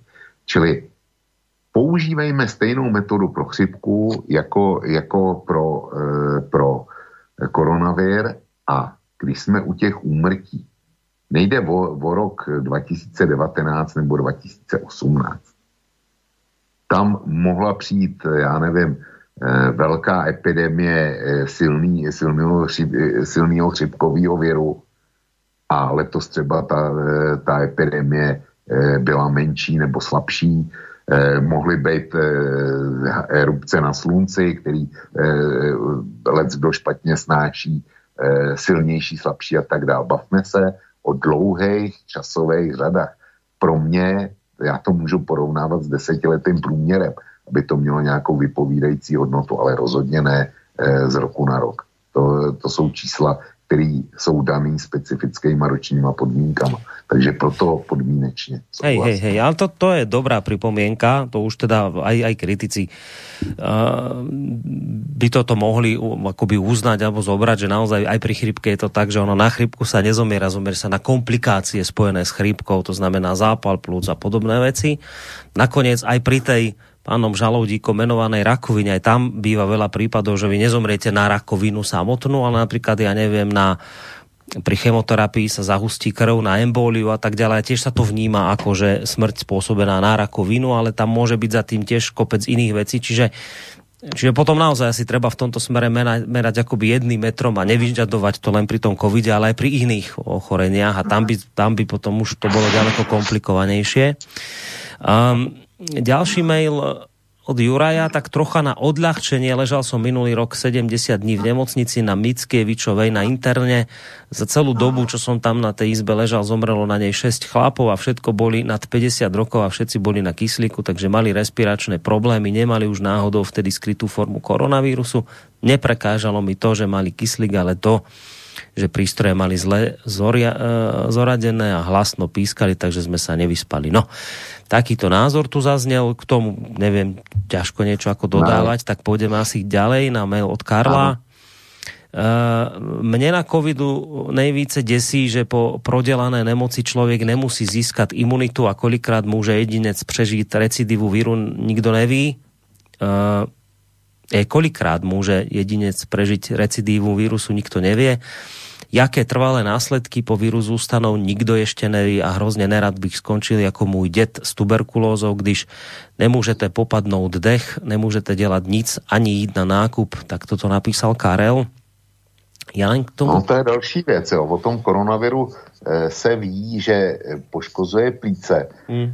a e, v poměrně značné míře snad taky jsou nějaký u, u Leckoho e, dopady na mozek, a mm, prostě jsou tam, jsou tam nějaké věci, které přetrvávají i po takzvaném vyléčení. Vzpomeň si na to, jak jsme měli v trikoloře eh, teďko po druhý eh, toho Martina ze Zlína, mm-hmm. který, který prostě konstatoval, že eh, je sice vyléčený, ale že u něj trvají specifický potíže, který má. Jo. Čili eh, ten koronavirus, to, že je někdo, ně, někdo se vyléčí, nebo že my říkáme, tady zemřelo málo lidí, čili šli jsme s dělem na vrabce a ty opatření byly zcela nepřiměřený. No tak ona to je otázka. Eh, bylo by zajímavý vědět, kolik z celkového počtu nakažených, který byli, eh, který byli uznáni jako nakažený, tak si sebou do dalšího života nese nějaký následky, který neodezněly hned a jestli to procento je vyšší než u běžných nemocí, u těch běžných chřipek, já nevím, dalších srovnatelných nemocí, tak bychom měli zohlednit i tohle. Já to samozřejmě nevím, ale říká se, že u značného počtu vylečených prostě nějaký, nějaký eh, rezidentní nebo reziduální e, zůstatky e, průběhu té nemoci jsou a že nejsou marginální. No, ja som čítal článok o tom, že to ako presne hovorí, že ona teda poškodzuje plúca, často sú tam práve ten obojstranný, to je taký typický príznak obojstranný zápal plúc, aj teda u starších ľudí, ale to, čo bolo dôležité z toho článku je to, čo sa ako všeobecne nehovorí, ale mm, že po tejto chorobe mnohí ľudia ostávajú s trvalými ak sa to aspoň písalo v tom článku, s trvalým poškodeným plúc vznikajú chronické obštrukčné choroby plúc, tí, ktorí viete, o čo ide, tak je to v podstate neliečiteľné ochorenie s progredujúcim charakterom, to znamená, že so stále zhoršujúcim sa stavom, až teda nakoniec s definitívnym koncom, ktorý samozrejme môže trvať roky. Takže toto, tá, tam sa uvádzalo, že síce my tých ľudí vnímame ako, ako že teda vyliečili sa z, z ochorenia, ale už sa nehovorí o tom, že majú trvalý následok, napríklad, že vďaka silnému zápalu plúc dostali chronickú obštrukčnú chorobu, z ktorej sa už nedostanú. Čiže to je akoby ďalší ten, to, to, to riziko toho, že môže to prostě zanechávať trvalé následky. A toho poslucháča, alebo teda toho hostia, ktorého ste mali v, člán, v, v relácii, áno, ten hovoril zase o špecifickom probléme, že u neho to so zobami, myslím. Zuby. No, že, že teda dokonca tak, že nevie, či mu ich všetky nevytrhajú teraz, že ho to absolútne, že, že ho šialene bolia zuby, že sa mu tam robia nejaké hnisavé ložiská pod, pod zubami, že nevie hrízť absolútne. Čiže toto sú ďalšie veci a to už nehovoriac o tom, na čo poukazuje aj poslucháč, že že nejde to tou štandardnou cestou, aká býva pri vírusoch, že vy prekonáte chrípku a potom už v tom roku prostě chrípku možno dostanete, ale nejaký iný kmeň, nie ten, lebo na ten, ktorý ste ochoreli, už máte imunitu vytvorenú. Tu na ukazuje sa, že už boli prípady, že sa ľudia opätovne nakazili koronavírusom, čiže neostáva akoby imunita na to ochorenie, to je tiež zvláštna vec, taká zaujímavá. To, to, to nie je bežný bežný postup, alebo teda telo si bežne na vírusy protilátky vytvorí a ukazuje sa, že v tomto prípade má s tým problém. No, a, ideme ďalej. Tomáš, teď už Neze Sárska píše, rád bych se Vlka jakožto protřelého finančního žraloka zeptal, zda se mu zdá lepší využít momentálně slabé koruny a prodat nasporená eura, nebo si je raději ponechat, což mi vzhledem ke Španělsku a Itálii taky nepřijde bez rizika. Existuje způsob, jak případné úspory uchránit před blížící se vysokou inflací? Obávám se, že ne. Vydělají paradoxně spíš ti, co mají dluhy a úvěry. Děkuji za odpověď. Tak trošku predsa len tej ekonomiky sa nám sem zamotalo dnes večer. Jo, já bych rád odpověděl, ale e, přesně stejné otázky řeším, e, řeším sám soukromně. A zatím s tím, jak to řeším, nejsem, nejsem spokojený. Jo, to já vím, že to je, to je odpověď, neodpověď, chytrá horákyně, ale pokud jde o eura, když se dívám na to, co se děje v Evropské unii, a o tom měla, o tom měla být řeč v dnešní eh, druhé polovině a bude řeč teda za týden, takže bych eh, jaksi si myslel, že euro je bezpečný přístav, tak to si nemyslím. Koruna jako taková, e, ta byla pod 25 za, za euro, 24,90, dneska tuším byla 27,30. Jo. Takže koruna e, bezpečná, e, nebo koruna, korunu bych bral jako bezpečnější co do existence, nicméně koruna eh, je snadno zasažitelná eh, při měnových otřesech a eh, ten kurz může být ještě slabší. A já osobně řeším, řeším podobný problém a zatím, zatím jsem teda nerealizoval jsem to, ale dávám si pozor na to, co se děje v Evropské unii a kdyby náhodou se začala štěpit, což vůbec není vyloučený, tak bych posluchačům, který drží eura, velmi radil, aby na to reagovali rychle, přesunou svých eur do Rakouska nebo do Německa. Protože kdyby se náhodou euro rozpadlo, tak by bylo dobrý to mít v zemi e, s pevnou měnou, pokud jde, pokud jde o vkladatele, a nebo za ty eura e, prostě nakoupit akcie příslušných zemí tuzemsku. A nebo e, další možnost je jít e, do toho, čemu já říkám e, malý měny, protože jestliže Evropská centrální banka dělá to, co dělá, a o tom bude řeč za týden, tak si myslím, že švýcarská e, národní banka nic podobného dělat nebude. I nic podobného nebude dělat norská e, centrální banka, dánská centrální banka a tak dál a tak dál. Prostě ty nebudou rozhazovat peníze z vrtulníků, tak jako se to velmi snadno může stát v Evropě. Nehrozí jim rozpad domácí měny. Čili to je taky alternativa. Pak je tady alternativa, dejme tomu, nákup e, drahých kovů. Se všema rizikama, který to má, ale upozorňuji, že ceny jsou e, určitě na rekordní výši v české koruně i v euru. Takže dneska za prvně nakoupit není snadný a za druhý je to za, e, za velmi vysoké ceny. To je, to prostě, e, kdyby jsme tohle chtěli pojednat, tak by to bylo na speciální relaci na celý večer a spousta lidí by se mnou nesouhlasila. A jak říkám, já sám e, momentálně řeším podobné záležitosti, ale hmm s tím, co se mi daří nebo nedaří, nejsem zrovna dvakrát spokojený. No, veď k tým ekonomickým veciam pôjdeme. Uh, len ešte jednu takú podotázočku k tomu jeho mailu. On tam ešte spomínal, lebo doteraz to bolo o tých ľuďoch, ktorí nejaké peniaze majú, čo s nimi robiť. A on ešte hovorí, že no a potom sú tu tí, ktorí peniaze nemajú, majú naopak dlhy a úvery. A on hovorí, že títo by mohli paradoxne vydelať spíš. Tak čo k týmto ľuďom povieš? Dlhy, úvery, hypotéky. Môže sa stať, že budú práve títo ľudia vo výhode? No tak stát se to může, pokud se, zejména pokud by se rozjela inflace. Jo.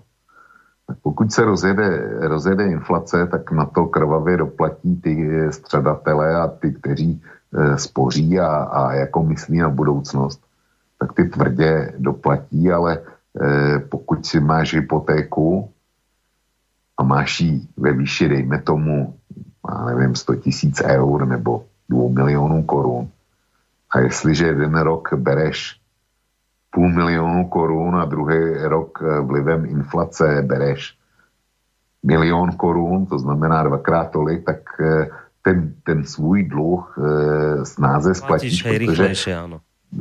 Protože tam máš, tam máš pořád ty dva miliony kaček, jo, takže, takže to e, zaplatí snáš, ale podmínkou je inflace nebo dokonce hyperinflace pak jako dlužník e, si to vysloveně užívá. No, to ale já doufám, že na to nedojde. V podstate druhý mail tiež ide do ekonomiky, ale prečítame. Dobrý večer, Vlk sa pred pár reláciami a vyjadril a tiež si o tom aj v tejto chvíli hovoril, že helikopter mány, teda tie vrtulníkové peniaze nie sú riešenie Mal by som pre neho príklad Slovenska. Slovensko vylobovalo 4 miliardy eur od Európskej centrálnej banky. Dodnes vláda vynaložila na opatrenia 37 miliónov eur. Pri tomto tempe 4 miliardy vyčerpajú za 20 rokov. Táto slovenská vládna partička by podľa môjho názoru spravila najlepšie, keby nevymýšľala a naliala tieto peniaze do ekonomiky štýlom helikopter money, keďže sú neschopní ak by mala prísť druhá vlna na jeseň slovenského živnostníka, uvidíte len v rezervácii ako ohrozený druh. Ďakujem za reláciu a za odpoveď. Ja len dodám k tým vrtulníkovým peniaze. Toto mňa fascinuje na tom svete ekonomiky. Aké sú tu názvy, aké vrtulníkové peniaze. To je čo? To sú peniaze, ktoré len tak rozhážeš medzi ľudí? Čo to sú tie vrtulníkové? No to, je, to je terminus technicus, který v krizi 2008 zavedl bývalý šéf Fedu Bernanke, jo, který, který prostě tenhle, tenhle, peníz, tenhle termín zavedl a e, vrtulníkový peníze e, dej, si můžeš představit nejlíp na tom, co udělal Trump, který v začátku koronavirové krize každému Američanovi poslal tisíc, tisíc dolarů. No, tak to jsou vrtulníkové peníze, kdy Eh, za nic, de facto za nic, eh, ti přistane na kontě nějaká suma peněz. A je to, je to dodání likvidity buď firmám nebo obyvatelstvu bez, eh, v podstatě bezpracně, já nebudu říkat bez důvodu, protože tam jde o to, aby, nebo primárně u Trumpa šlo o to, aby ty nejchudší měli za co nakupovat potraviny, aspoň, aspoň teda na nějaký čas.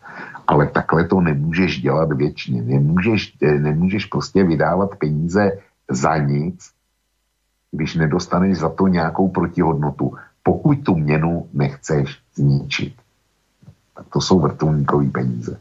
A k tomu mailu poslucháča? Mám k tomu raz. posluchače, víš, já jsem dneska dostal od jiného posluchače před uh, touhle relací mail, kde píše, že slovenská vláda uh, zvedla dluh uh, po dobu koronavirové krize o 8 miliard eur za, zadlužení Slovenska. A tady, tady je řečeno, že vydala, eh, v tomhle mailu bylo řečeno, že vydala 37 milionů eur na podporu, na, na různé podpory a přitom z Evropské unie dostala 4 miliardy. Takže já váhám, kdo z nich má pravdu. Hmm. Mně to nejde, mně to nejde dohromady. Uh, ďalej máme mail od Milana. Na, na Slovensku sa zvažuje, že obchody aj, pe, aj po koronavíruse ostanú v nedelu zatvorené. E, Pýta sa, aký je náš názor na uvedený problém. Poškodí to ekonomiku, ak si nejaký nákup neurobím v nedeľu, ale ešte počas týždňa? No já si myslím, že ne. Já sleduju podobné diskuze u nás v České republice, protože eh, parlament přijal zákon, že já nevím, asi při pěti svácích nebo maximálně sedmi svácích musí obchody zůstat na 200 metrů čtverečních, musí zůstat zavřený. A u nás je to věčný politický eh, téma, kdy sociální demokracie si tohle prosadila v minulém volebním období a stojí si za tím a ano, jí zatím jde na ruku a proti tomu stojí pravice, která chce, aby, že jako e, obchody mají být otevřený sedm dní v týdnu a že tím vznikají hospodářské ztráty a takovéhle věci. Já osobně tvrdím, že to není pravda. Z přesně stejného důvodu, co napsal posluchač. Buď něco nakoupit chci, a pak, když to nekoupím v neděli, tak to půjdu koupit v pondělí, anebo si to koupím v pátek, anebo třeba ve středu. A jestliže, eh, jestliže něco koupit nechci, tak to nekoupím ani ve středu, ani v neděli, ani v úterý. A e, jediná ekonomická škoda, která by mohla vzniknout eventuálně, takzvaná ekonomická škoda, je to, že v neděli jsou rodiny, které v neděli nemají lepší program, než že prostě jdou takzvaně šopovat do nějakého toho ná- nákupního centra.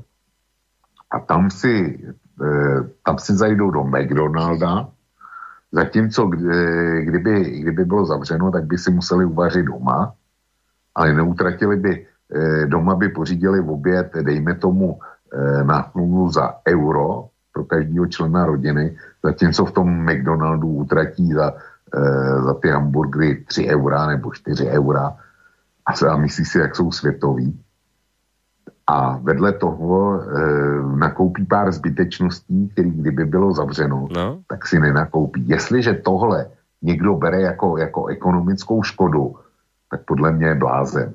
Asi, asi nemůžu pomoct, protože té rodině e, by ty peníze, které utratí takhle za toho, e, za ty hamburgery v Mekáči a za ty blbosti, které si koupí z nudy, tak by jí zůstaly a eventuálně by si za to koupili něco, něco pořádného, až to budou doopravdy potřebovat. No, k tým nedeliam, ja, ja to nebudem z ekonomického hľadiska hodnotiť, aj keď teda všímam si ten trend, o ktorom si aj teraz hovoril, že, že rodiny vyrazia šopovať, to som ešte nepočul ten výraz, ale ja si to tak pracovne som si nazval, že to sú novodobé kostoly pre ľudí, tie nákupné centrá, tak kedy chodili ľudia do kostola v nedelu, no dnes chodia do nákupných centier sa pomodliť, len teda už nie niečomu tomu nadosobnému, ale skôr takému tomu materiálnemu. Lebo vážny zásah do týchto novodobých omší pre ľudí, niektorí to asi ťažko nesú. Ale čo chcem povedať k tým nedeliam, že ja rozumiem práve tým argumentom, že že však tá nedela, keď sú obchody zavreté, tak je taká kľudnejšia, ľudia sedia doma, hlavne ten argument, na ktorý aj u nás ako církev dosť významne poukazovala, že však aj tie predavačky nech sú cez víkend s rodinami aspoň teda tú nedelu, že by nemuseli pracovať. Ja to všetko chápem, len e, mne sa zo pár razy stalo na nešťastie, že som a, a už to zámerne vynechávam tie nákupy potom v sobotu, lebo ja neviem, ako je to u vás v Českej republike, ale u nás na Slovensku to sú nájazdy. V sobotu, keď ľudia vedia, že bude v nedelu zatvorené, tak sa udeje nájazd na nákupné centrá, lebo ja neviem, že čo to je, že ľudia či sa boja, že za ten deň pomrú hladom, to je proste, to sú, som to minule videl v takom jednom na centre, však ne, nerobím reklamu, také samoobslužné pokladne sú tam, oni boli potvárané, keď som sa pýtal predavaček, že čo to máte tu otvorené, vraj, že musia sa chladiť, lebo už nestačia, že mrznú nám tu toľko tu ľudí. A ja keď vidím sobotu tie strhané predavačky, tak som sa minule s jednou rozprával, že to máte strašné, to ona vraj, viete, čo to, to je niečo neskutočné, čo tu sú za, za, za hordy, za nájazdy ľudí, že to oni nestíhajú. Že to, ten argument bol, že nech si predavačky v nedelu odýchnú a ja mám skôr pocit, že oni sa v nedelu dávajú dokopy z tej soboty, ktorú zažijú. Čiže tá, tá nedela z tohto hľadiska, ja teraz nehodnotím ekonomiku, ja hodnotím teraz ten, ten pohľad, že, že nech sú doma, nech si oddychnú, že to chápem, ale to by sme v prvom rade my sa museli už konečne naučiť, že, že nebojte sa, nič sa vám v nedelu neudeje, určite nezomrete hladmi, nemusíte robiť nájazdy na obchod v sobotu, lebo bude v nedelu zavreté. Zatiaľ sme sa to podľa mňa nenaučili.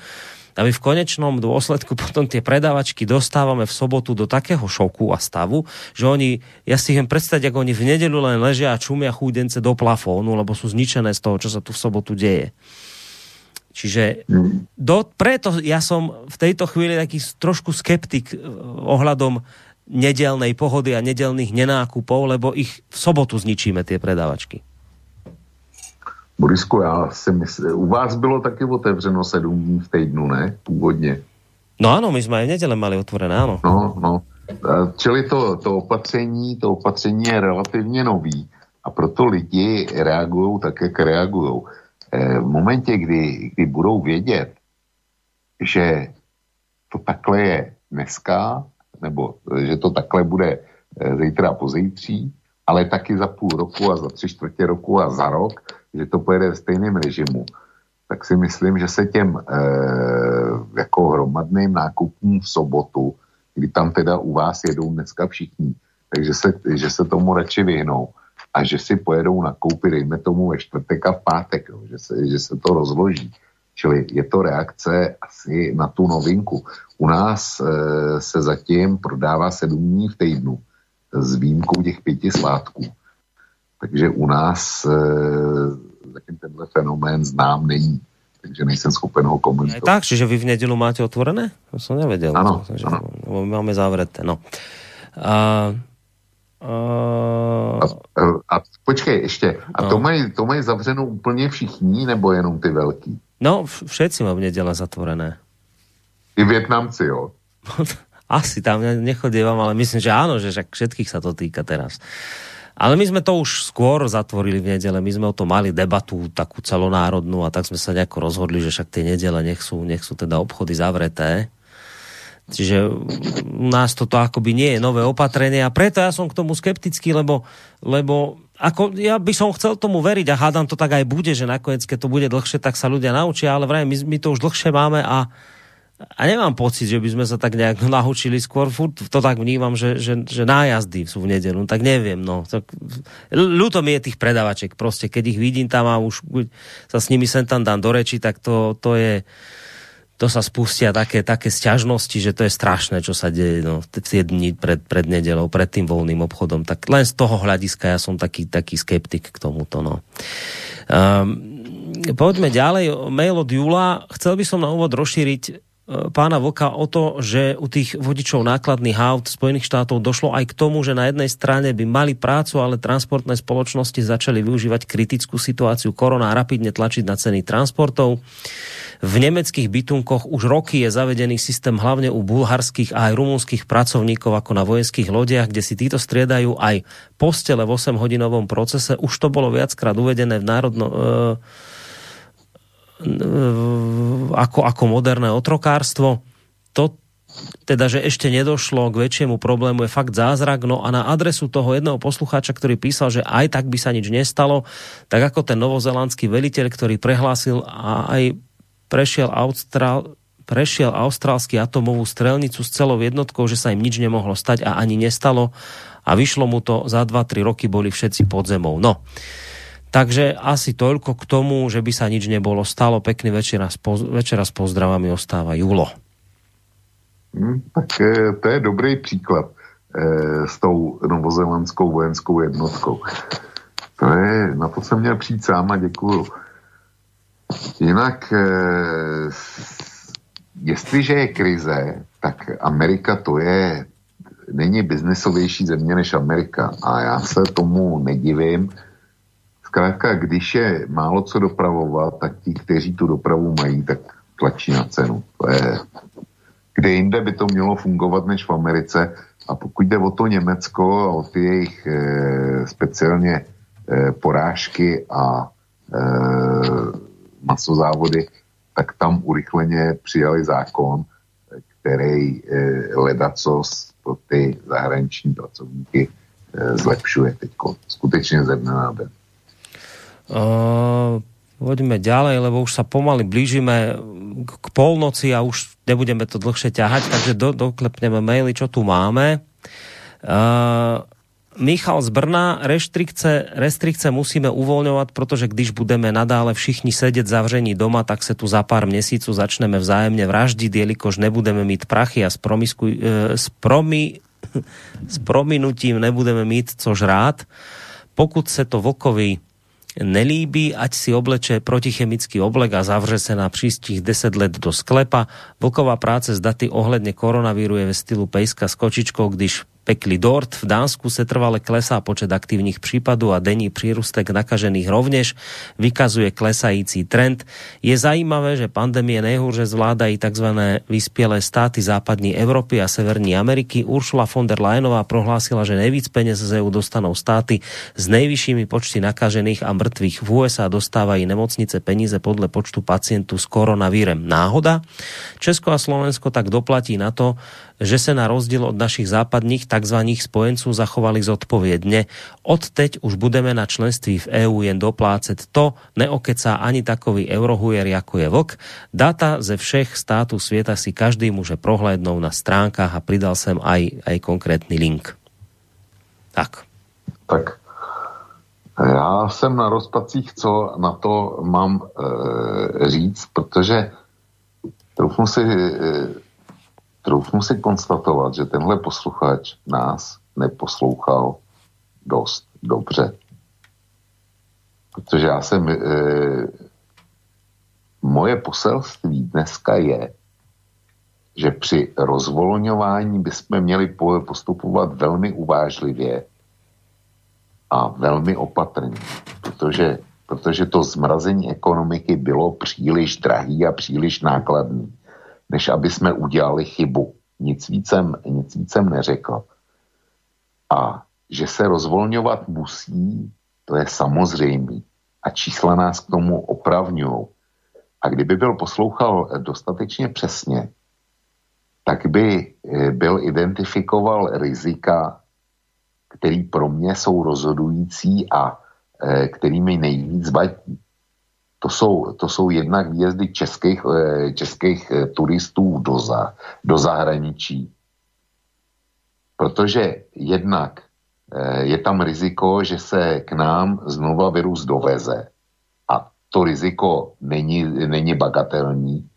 A navíc jsme v situaci, kdy byl těžce eh, poškozený celý ten sektor ubytování, lázeňství, eh, cestovního ruchu, tuzemského a tak dále. Já ne, nevidím sebe menší důvod, proč v této situaci, kdy eh, mm, jdou do ekonomiky obrovský podpory v hodnotách 100 miliard, tak proč by naši turisti zachraňovali, eh, zachraňovali turistický sektor v Itálii, Řecku, Turecku, Španělsku a nevím kde jinde. Když eh, náš ubytovací, hotelový, lázeňský, turistický průmysl potřebuje ty peníze taky. A v dané situaci by bylo daleko lepší, kdyby jsme svý peníze utratili doma. To snad, to snad je jasný. A další riziko vidím v tom, že chceme zase, e, další podstatný riziko vidím v tom, že zase chceme dovážet tu takzvanou lacinou pracovní sílu ze zemí, kde ten koronavirus zdaleka není na hodnotách, který máme v Čechách a na Slovensku. Takže to jsou pro mě zásadní rizika. A jestli, jestli to vidí tak, že mám přehnaný strach a že se mám zavřít do sklepa v nějakým atombordelu, tak je to jeho dojem, ale můj ne. To mi poslucháč uh, poslal Milan, teraz mi to prišlo uh, prieskum, to je z, kedy spred dvoch dní, že až 80% dopýtaných chce mať obchody v nedelu zatvorené. Konštatuje sa tam, že drvivá väčšina slovenských spotrebiteľov sa prikláňa k názoru, že maloobchodné predajne potravín môžu ostať zatvorené v nedelu aj do budúcna. Teda, že, že veľk, drvivá väčšina ľudí s tým súhlasí. Ja za seba poviem, že s tým problém nemám. Ja v nedelu na nákupy aj tak nechodím, takže ja to príjmem, len vravím, že O, už by som sa opakoval, že trošku mi je tak ľúto tých predavačiek v sobotu, keď vidím, čo sa deje. No, ale ďakujem za, tu, za ten prieskum, nevedel som o tom, že teda až takéto vysoké číslo ľudí e, je za to, aby to ostalo teda zatvorené ďalej. Uh, ďalej tu máme mail opäť od Johnnyho, ešte zvukom nesúhlasím, že pozitívom koronakrízy je slušnosť, to je strach, každý sa bál, aby to nedostal. Tých pár pozitívnych príkladov je slabá náplaz na, cestu spoloč- na celú spoločnosť by som pojem slušnosť vôbec nevzťahoval, strach je ten správny výraz. Ak by bola v spoločnosti slušnosť, tak vyzeráme už 30 rokov úplne inak. Tak, toto ti napísal Johnny. Ak chceš, môžeš zareagovať, ak nie, pôjdeme ďalej. Má svůj názor, já mám úplně jiný. Dobre, dobrý večer. V roku 2017 vraj zomrelo na následky chrípky. V jeden jediný deň v januári 236 ľudí. Je to neskutočne smutný rekord. Napadá mi, nemali by sme každý rok v chrípovom období vyčleniť nemocnice pre chrípkových pacientov, obmedziť zdravotnú starostlivosť ostatným ľuďom a všetkých ostatných zavrieť doma, alebo tie obete sú menej cenejšie ako covid obete?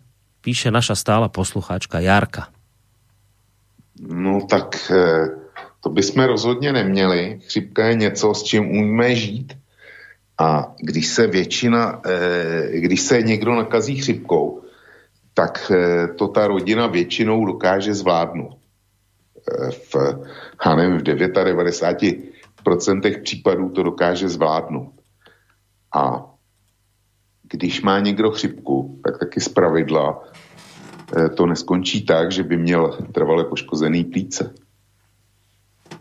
Jako, jako zatím eh, se teda ukazuje, ukazuje tahle nemoc a e, nejpodstatnější věc je, že to byl úplně nový druh nemoci, který, který se šířil násobnou rychlostí než, než běžná chřipka, tak jak, tak jak jsme zvyklí. A vypadalo to, že mortalita je značně vysoká a tam, kde to udeřilo plnou silou, tak tam, eh, tam ta smrtnost byla 14, eh, 14% a eh, plus minus, jo. A to žádná chřipka nemá. Čili znova se vracíme k tomu, že jsme byli vystaveni jinému fenoménu a srovnání s chřipkou tady neplatí. Hmm. No ono to, to číslo mŕtvych na chrypku môže vyzerať hrozivo, ale len do momentu, kým sa nespýtate a nezistíte, koľko ľudí bolo nakazených na chrypku. Tam zistíte, že to číslo bolo obrovské, že to nemôžeme ani porovnať množstva nakazených každoročne na chrípku a nakazených na, na koronavírus. Nehledě k tomu, Borisku, nehledě k tomu, že proti chřipce se každý rok můžeš nechat očkovat aktuální vakcínou a my to, my to teda e, s manželkou děláme. A od té doby, co to děláme, tak jsme chřipku neměli. Musím to, musím to zaťukat.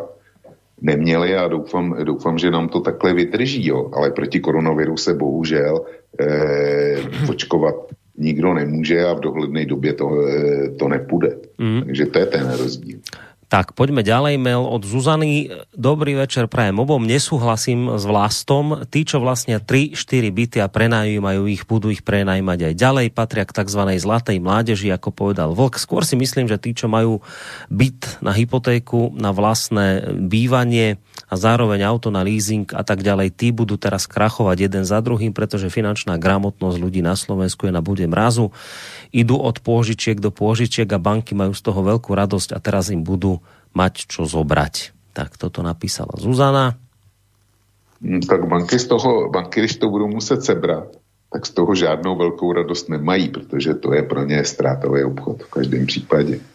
Ale jinak má paní Zuzana samozřejmě pravdu. A teraz tu máme mail od Jozefa. Tohto znenia patológ v Španielsku pitval 50 ľudí, ktorým bolo napísané, že zomreli na COVID-19 a povedal, že je to podfuk. V Taliansku kolóny prevážajúce truhly s mŕtvými zistili, že rakvy boli prázdne a v parlamente Rachod ako vláda zavádza prostredníctvom televízie. U nás ľudia zbytočne zomierali, lebo nemocnice bez teploty nepríjmali a tak ďalej a tak ďalej. Pravda sa v najbližšej dobe ukáže. Tri vykričníky. Takže celé je to veľký podfuk toto, čo sa deje s koronavírusom podľa poslucháča Jozefa.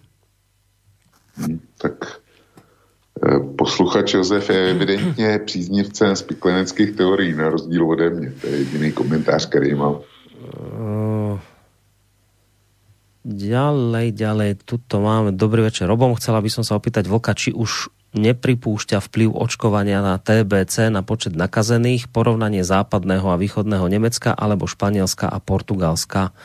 Toto ešte píše Zuzana. Já jsem, já jsem eh, jaksi nikdy eh, nerazil teorii, že očkování TBC, na TBC nemá eh, vliv na šíření koronaviru.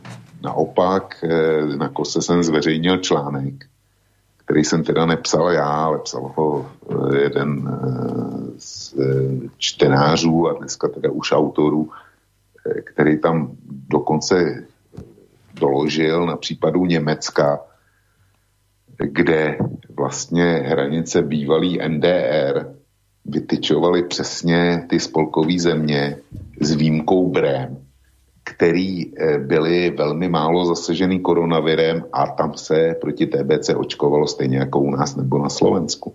Čili eh, tady je mi přisuzováno něco, co jsem nikdy neřekl a nikdy nenapsal. No, pomaličky, pomaličky mierime do finále. Ďalší mail od Richarda. Dobrý večer, pán Vlk, tu nejde o to, že ten vírus je nový. U nás na Slovensku prebiehali vo februári voľby, nikoho to nejako moc nezaujímalo. Až 5.3. sa objavil prvý nakazený a na všetkých e, televíznych staniciach ste nepočuli a nevideli nič iné, doslova 24 hodín denne o COVID-19.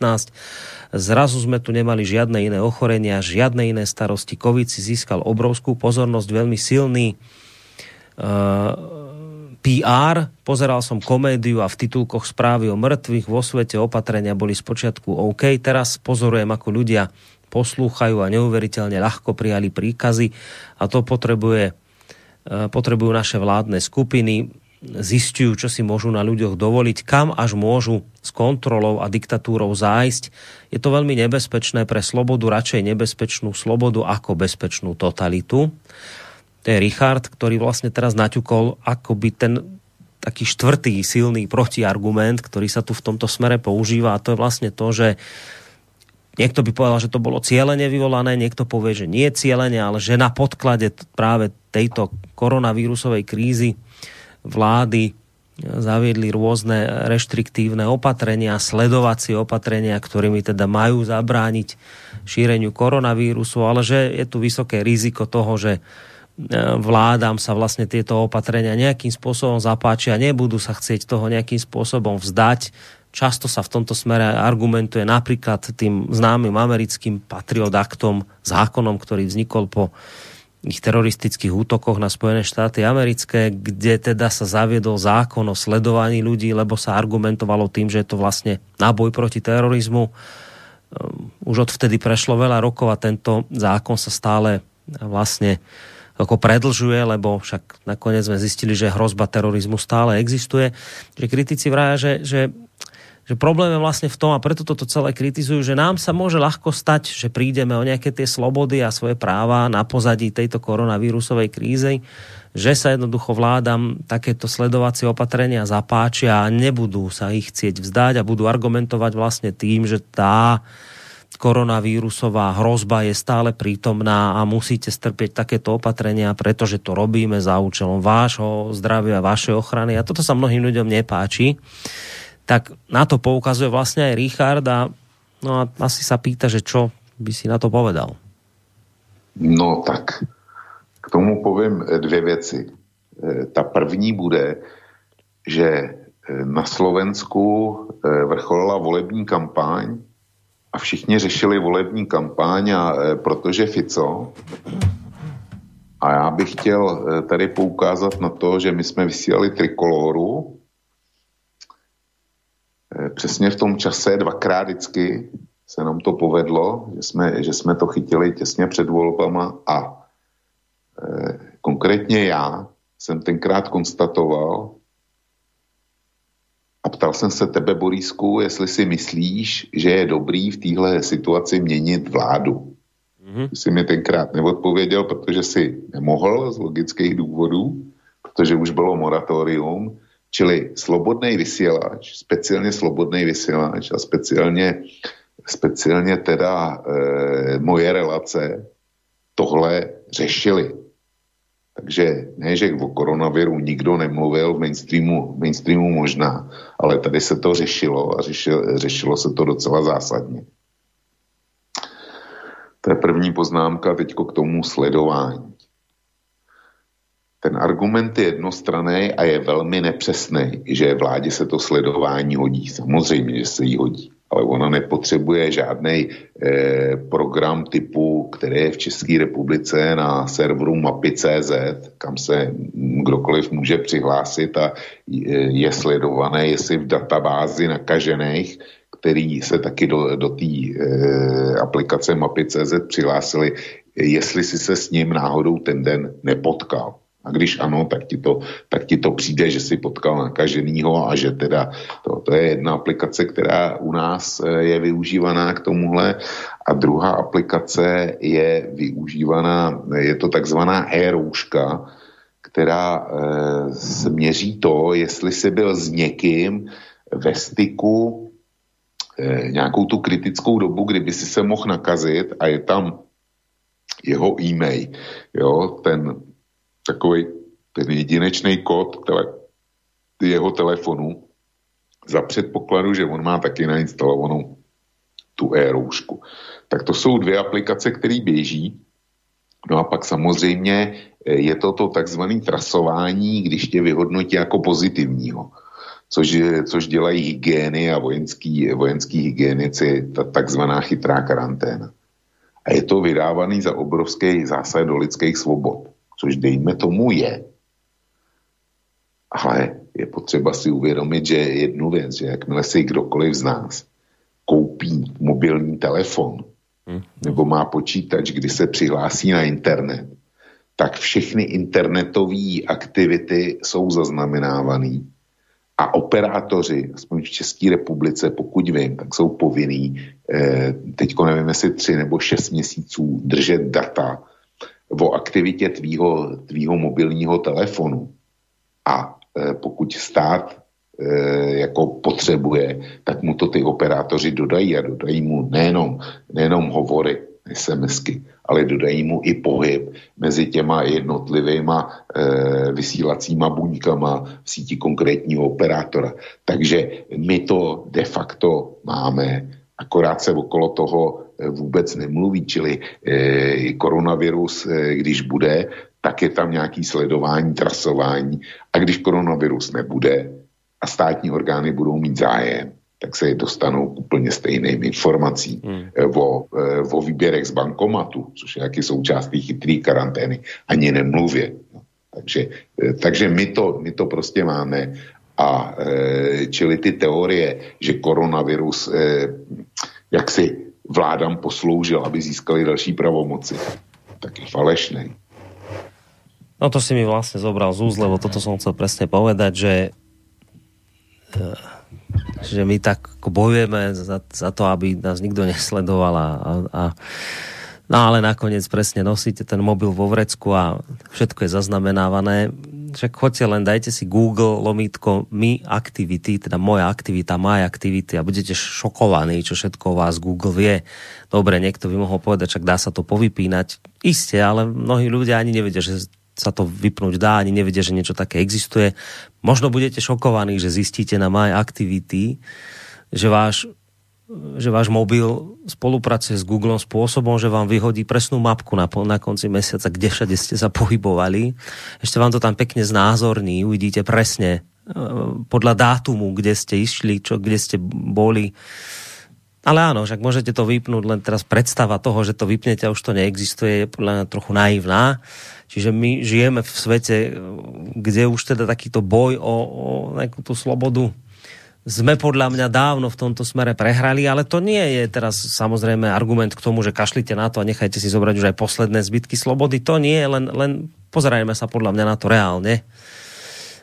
Um, Johnny sa pýta, že či sme počuli o novej mutácii korony v Jemene. Ja poviem, že ja nie. Ja, ja to, tú informáciu nemám, že vznikla nejaká taky ne. nová mutácia. Ďalej otázka od Martina. Dobrý večer. Nesúhlasím s pánom Vlkom, keď porovná rako, e, porovnáva rakovinu s koronavírusom, respektíve keď bagatelizuje rakovinu a koronavírus, podľa mňa demonizuje hlavne jeho inficitu. Vlk argumentoval, že e, v električke rakovinu nedostaneš, ale koronavírus áno, dobre súhlasím, ale otázka znie, kde dostanem rakovinu. Ako všetci vieme, áno, je tu určitá genetická predispozícia, ale väčšina prípadov rakoviny sa získa nezdravým životným štýlom a preto sa pána Vlka pýtam, prečo ako pri korone nezakážeme celej populácii prístup napríklad k cigaretám, alkoholu, údeninám a tak ďalej. Prečo toto všetko nechávame iba na voľbu ľudí? Prečo nenecháme na voľbu ľudí aj to, či pôjdu do spoločnosti a riskujú nákazu koronou, keď zrátané obeti rakoviny a vírusov v priebehu desiatich rokov, čo je horšia pandémia? Keď zrátame obete rakoviny a vírusov v priebehu desiatich rokov, čo je horšia pandémia, pýta, pýta sa poslucháč. No tak na tuhle otázku dobře ví, že se nedá zodpovědět. Jestliže koronavirus tady existuje půl roku, tak těžko můžeme, můžeme spočítat oběti za deset let. A znova, eh, znova opakuju. Já jsem reagoval na senátora Žaloudíka, který hovořil o číslech spojených s rakovinou. Já jsem říkal, že to nesedí a porovnával, to porovnání začal on, kdy to porovnával s oběťmi koronaviru. Já jsem říkal, že to nesedí, protože z rakovinu, rakovinu nemůžu dostat v tramvaji, ale koronavirus ano. Za tím argumentem si stojím. A vůbec není, vůbec není od věci. A e, proč nezakážeme nezdravý zdravotní e, životní styl? No, protože lidi zkrátka budou kouřit, budou jíst uzeniny, já nekouřím, ale, ale opečený burst na ohni, to je, to je úžasný jídlo. A já si ho vzít prostě nedám. Jakkoliv vím, že to je nezdravý. A stejně tak dělám spoustu jiných nezdravých věcí. Protože hold už jsem takovej, ale nevidím důvod, proč bych měl riskovat jednoduchý, eh, jednoduchou nákazu na koronavir, která by pro mě byla, dejme tomu, eh, měl bych tam deseti pravdě, minimálně desetiprocentní pravděpodobnost, že když to dostanu, takže na to umřu. Eh, a umřu ve velice krátkém horizontu. Takže nechť posluchač promine, ale já tohle riskovat, riskovat nechci. Jsem ohrožená skupina. Uh, Máme mail zo Španielska. Dobrý večer, počúvam vás zo Španielska. E, oficiálne zdroje tu rozprávajú o 28 tisíc úmrtiach, ale keď spočítali, koľko ľudí zomrelo minulý rok a tento rok za 4 mesiace, tak rozdiel je 50 tisíc, o 50 tisíc viac úmrtí. Znamená to, že za 4 mesiace na koronavírus zomrelo 50 tisíc ľudí a nie 28 tisíc, ako rozpráva vláda socialistov. Dá sa to počuť na S rádio, relácia od 6. do 9. Rozprávali to dnes 22.5.2020. No tak ďakujeme, len tam to predpokladám, že bolo po španielsky a tam mnohí z toho teda mať ako nič nebudeme, ale tak ďakujeme za mail samozrejme, za tieto informácie a za čísla, ktoré nám sem poslal poslucháč. Chceš k tomu niečo dodať? Ne, e, e, chci jenom poděkovat do toho Španělska taky. Uh, Edita píše ďalej, keď je taký nebezpečný ten vírus, tak prečo lekári pri prvých príznakoch nechávali pacientov doma a radili im liečiť sa paralenom pri horúčke. Teraz o tom hovoria lekári, že treba posilniť imunitu slnkom, vitamín D, C vitamínom. Predvčerom sa jedna v maďarskej televízii pochválila, že sa vyliečila vitamínmi, tak ako je to? Ešte sa zamýšľam o tom, na čo je potrebná vakcína, keď sa človek môže vyliečiť vitamínmi. Jedine mi vychádza sledovať tok peňazí, kto je posledný príjemca. Píše Edita. Já k tomu nemám co říct, já nejsem doktor a nebudu se jim plec do řemesla. Eh, Já to mám s doktorama tak, že eh, když mi řeknou, eh, pokud mám nějakou potíž, a řeknou mi, že se tý, že se tý potíže zbavím, když po jedné noze budu skákat po plzeňském náměstí republiky od eh, eh, 15.00 do 15.15, no tak hol po té jedné noze budu skákat, přijde mi to sice divný, ale, ale prostě eh, doktor je doktor a já hol tam půjdu A ty si- a ve, ve, ve, vymezeném čase hol po té jedné noze skákat budu. Čili eh, nechť po mně eh, paní Edita nechce, abych komentoval doktory a léčebný postupy, ale kdyby to tak bylo, že, že stačí ten vitamin, tak by eh, firmy celého světa nevrážely astronomické částky do hledání vakcíny a léku na koronavir. Ty si vlastne eh, zodpovedný, disciplinovaný pacient, ako to počúvam tak. No, moc, moc eh, disciplinovaný a zodpovědný nejsem na druhou stranu. Ale, ale prostě doktoři jsou pro mě mágové v bílých pláštích a já si myslím, že to takhle má většina populace. Hmm. A ja to mám ešte aj z opravármi aut. Tí sú pre mňa tiež takí No, to je, mágovia. to je to tež, no, to je to, je to tež. to sú takí dvaja.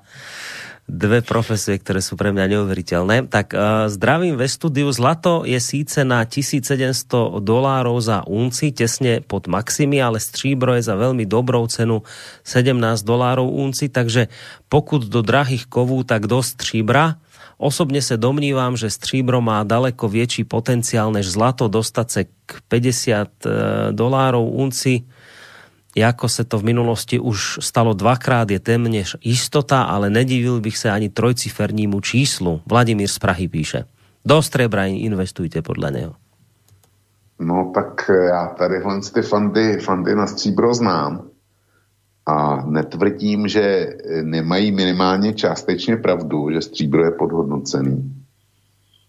Eh, Pokud eh, mluvil o dolarové ceně, tak já jsem uváděl, že zlato je na rekordních maximech na euru a na koruně. O dolaru jsem nemluvil.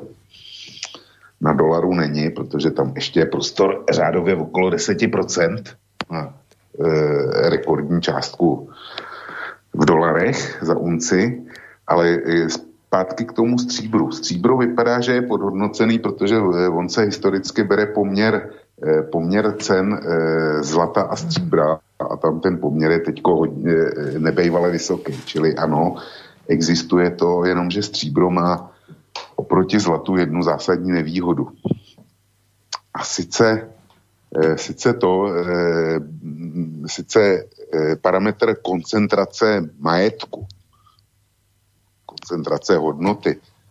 Zatímco unce zlata stojí dneska 43 tisíc korun za unci, tak pokud vím, stříbro je někde na pětistovce za unci a e, to znamená, že je 80krát levnější a jestliže bych chtěl tezaurovat do stříbra stejný objem peněz, tak e, na jedné straně by byla cihlička kilo zlata a na druhé straně eh, bych měl, eh, by člověk musel přijet s autem a měl by plný kofr a měl by tam 80 kilo stříbra. Jo. A eh, to stříbro by musel někde opatrovat, skladovat a tak dále.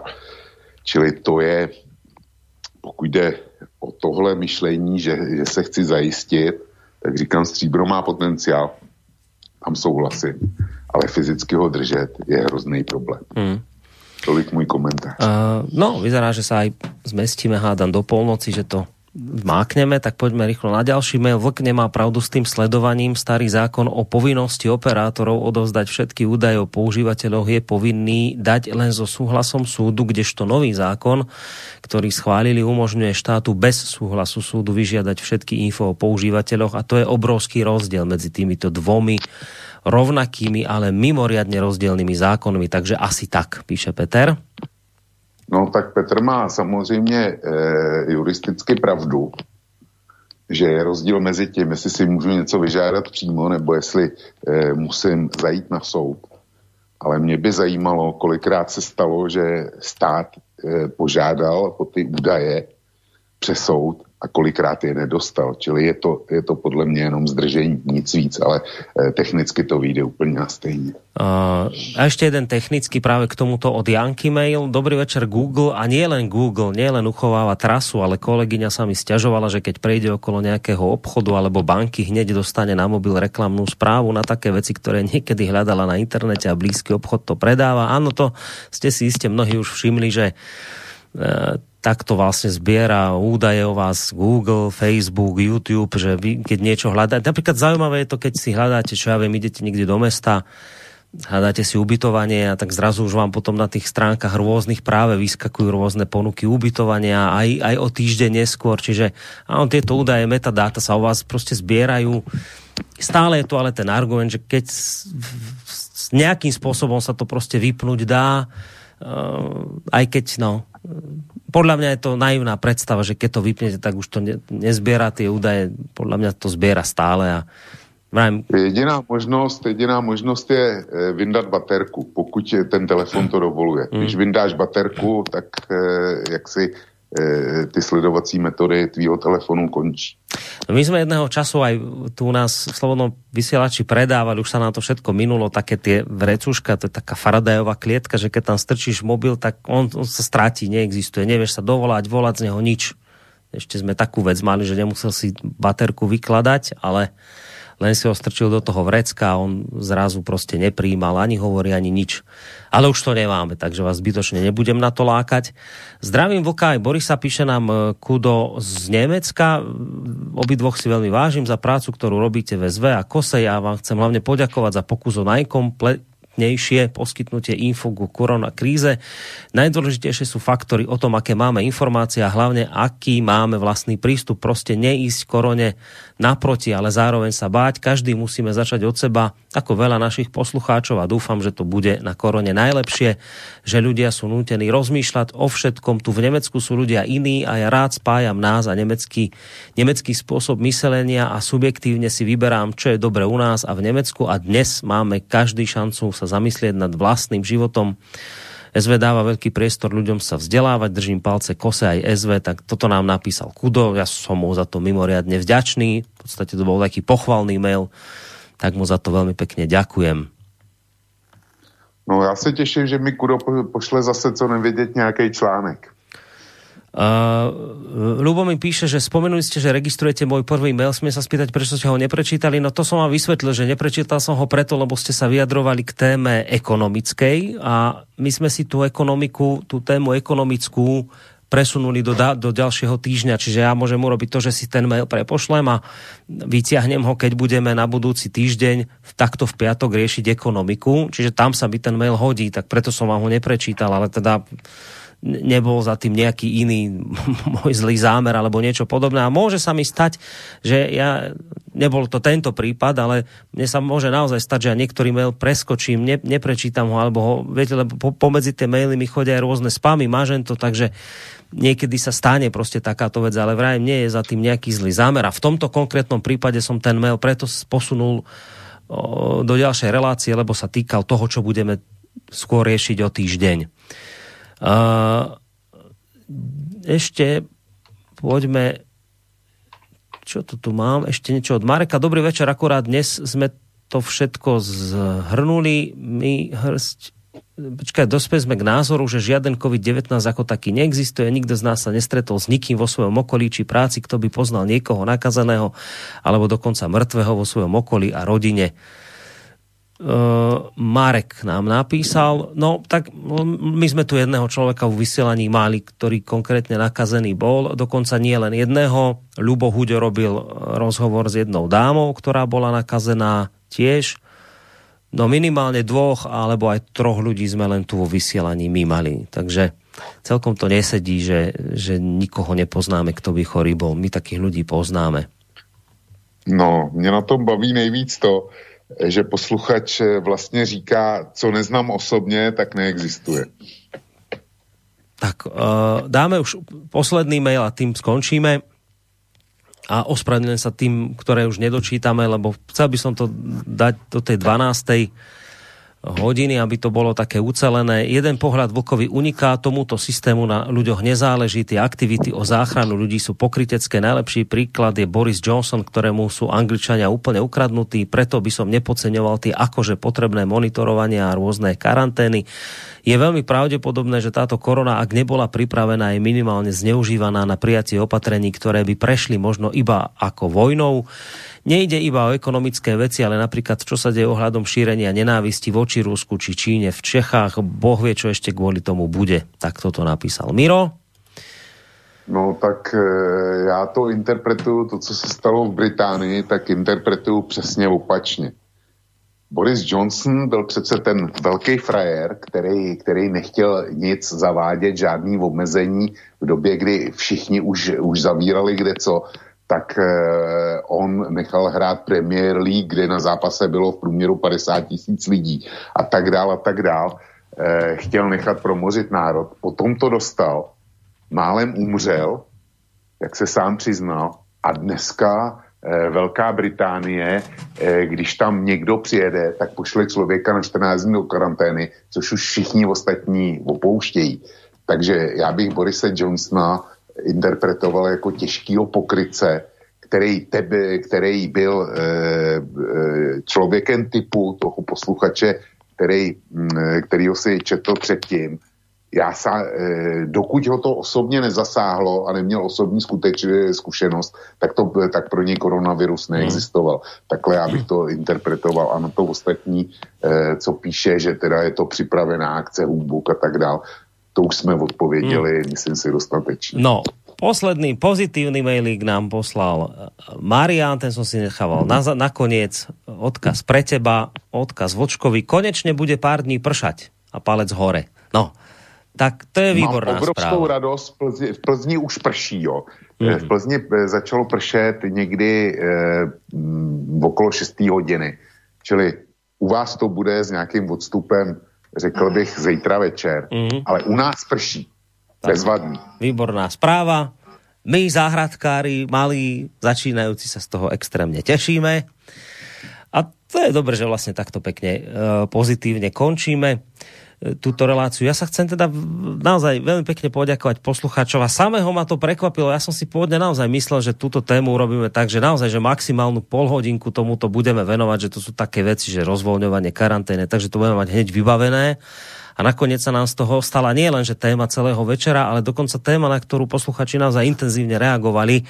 Tak som im za to veľmi vďačný a, a budem rád, keď sa tu takto o týždeň stretneme opäť a, a budete takto možno reagovať aj k téme, ktorú budeme riešiť o týždeň, teda už sme to hovorili, pôjdeme do tej ekonomiky. Ľubovi chcem iba odkázať, že jeho mail som si preposlal, takže v ďalšej relácii ho použijem. Tak toľko z mojej strany, Vočko, ďakujem ti veľmi pekne tiež popri poslucháčoch za ten dnešný večer. Borisku, nemáš za co, bylo mi potěšením, jako vždycky děkuji všem posluchačům, kteří se zapojili bez ohledu na to, jestli souhlasili nebo nesouhlasili, protože o tom to není, je to o výměně názorů a doufám, že to tak bude na pořád. E, mě to překvapilo taky, že jsme u toho vydrželi, u toho jednoho tématu a hlavně, že jsme u toho vydrželi dokonce do půlnoci. To, to mě teda překvapilo. A to si myslím, že větší nářez bude opravdu za týden. Hmm? Takže všem přeju pěkný, pěkný víkend a e, všem zahrádkářům, jak si to říkal, začátečníkům, tak přeju, aby jim to pořádně zajelo řetkvičky, kedlubny, e, česnek, cibuli, prostě všechno, co tam mají. A tím to roste. A opravdu u nás prší. Tak. Bezvadný a vše, e, pěkný, mokrý víkend všem. Dobrou noc. Dobré prichádza, prichádzajú od, od západu, pokiaľ ide teda o nás, tak v, v Plzni už prší, verme, že to dojde aj. Konečně ze západu přichází dobrý zprávy. Dobré správy. Tak eh, Vlčko z portálu KOSA, zakladateľ, prevádzkovateľ sa s vami rozlúčil a rúčim sa s vami aj ja z bansko bystrického štúdia Boris Koroni. Majte sa pekne do počutia, pekný zvyšok eh, vlastne už nie piatkového večera, už sobotného večera a pokiaľ možno príjemný víkend vám prajem. Táto relácia vznikla za podpory dobrovoľných príspevkov našich poslucháčov. I ty sa k ním môžeš pridať. Viac informácií nájdeš na www.slobodnyvysielac.sk Ďakujeme.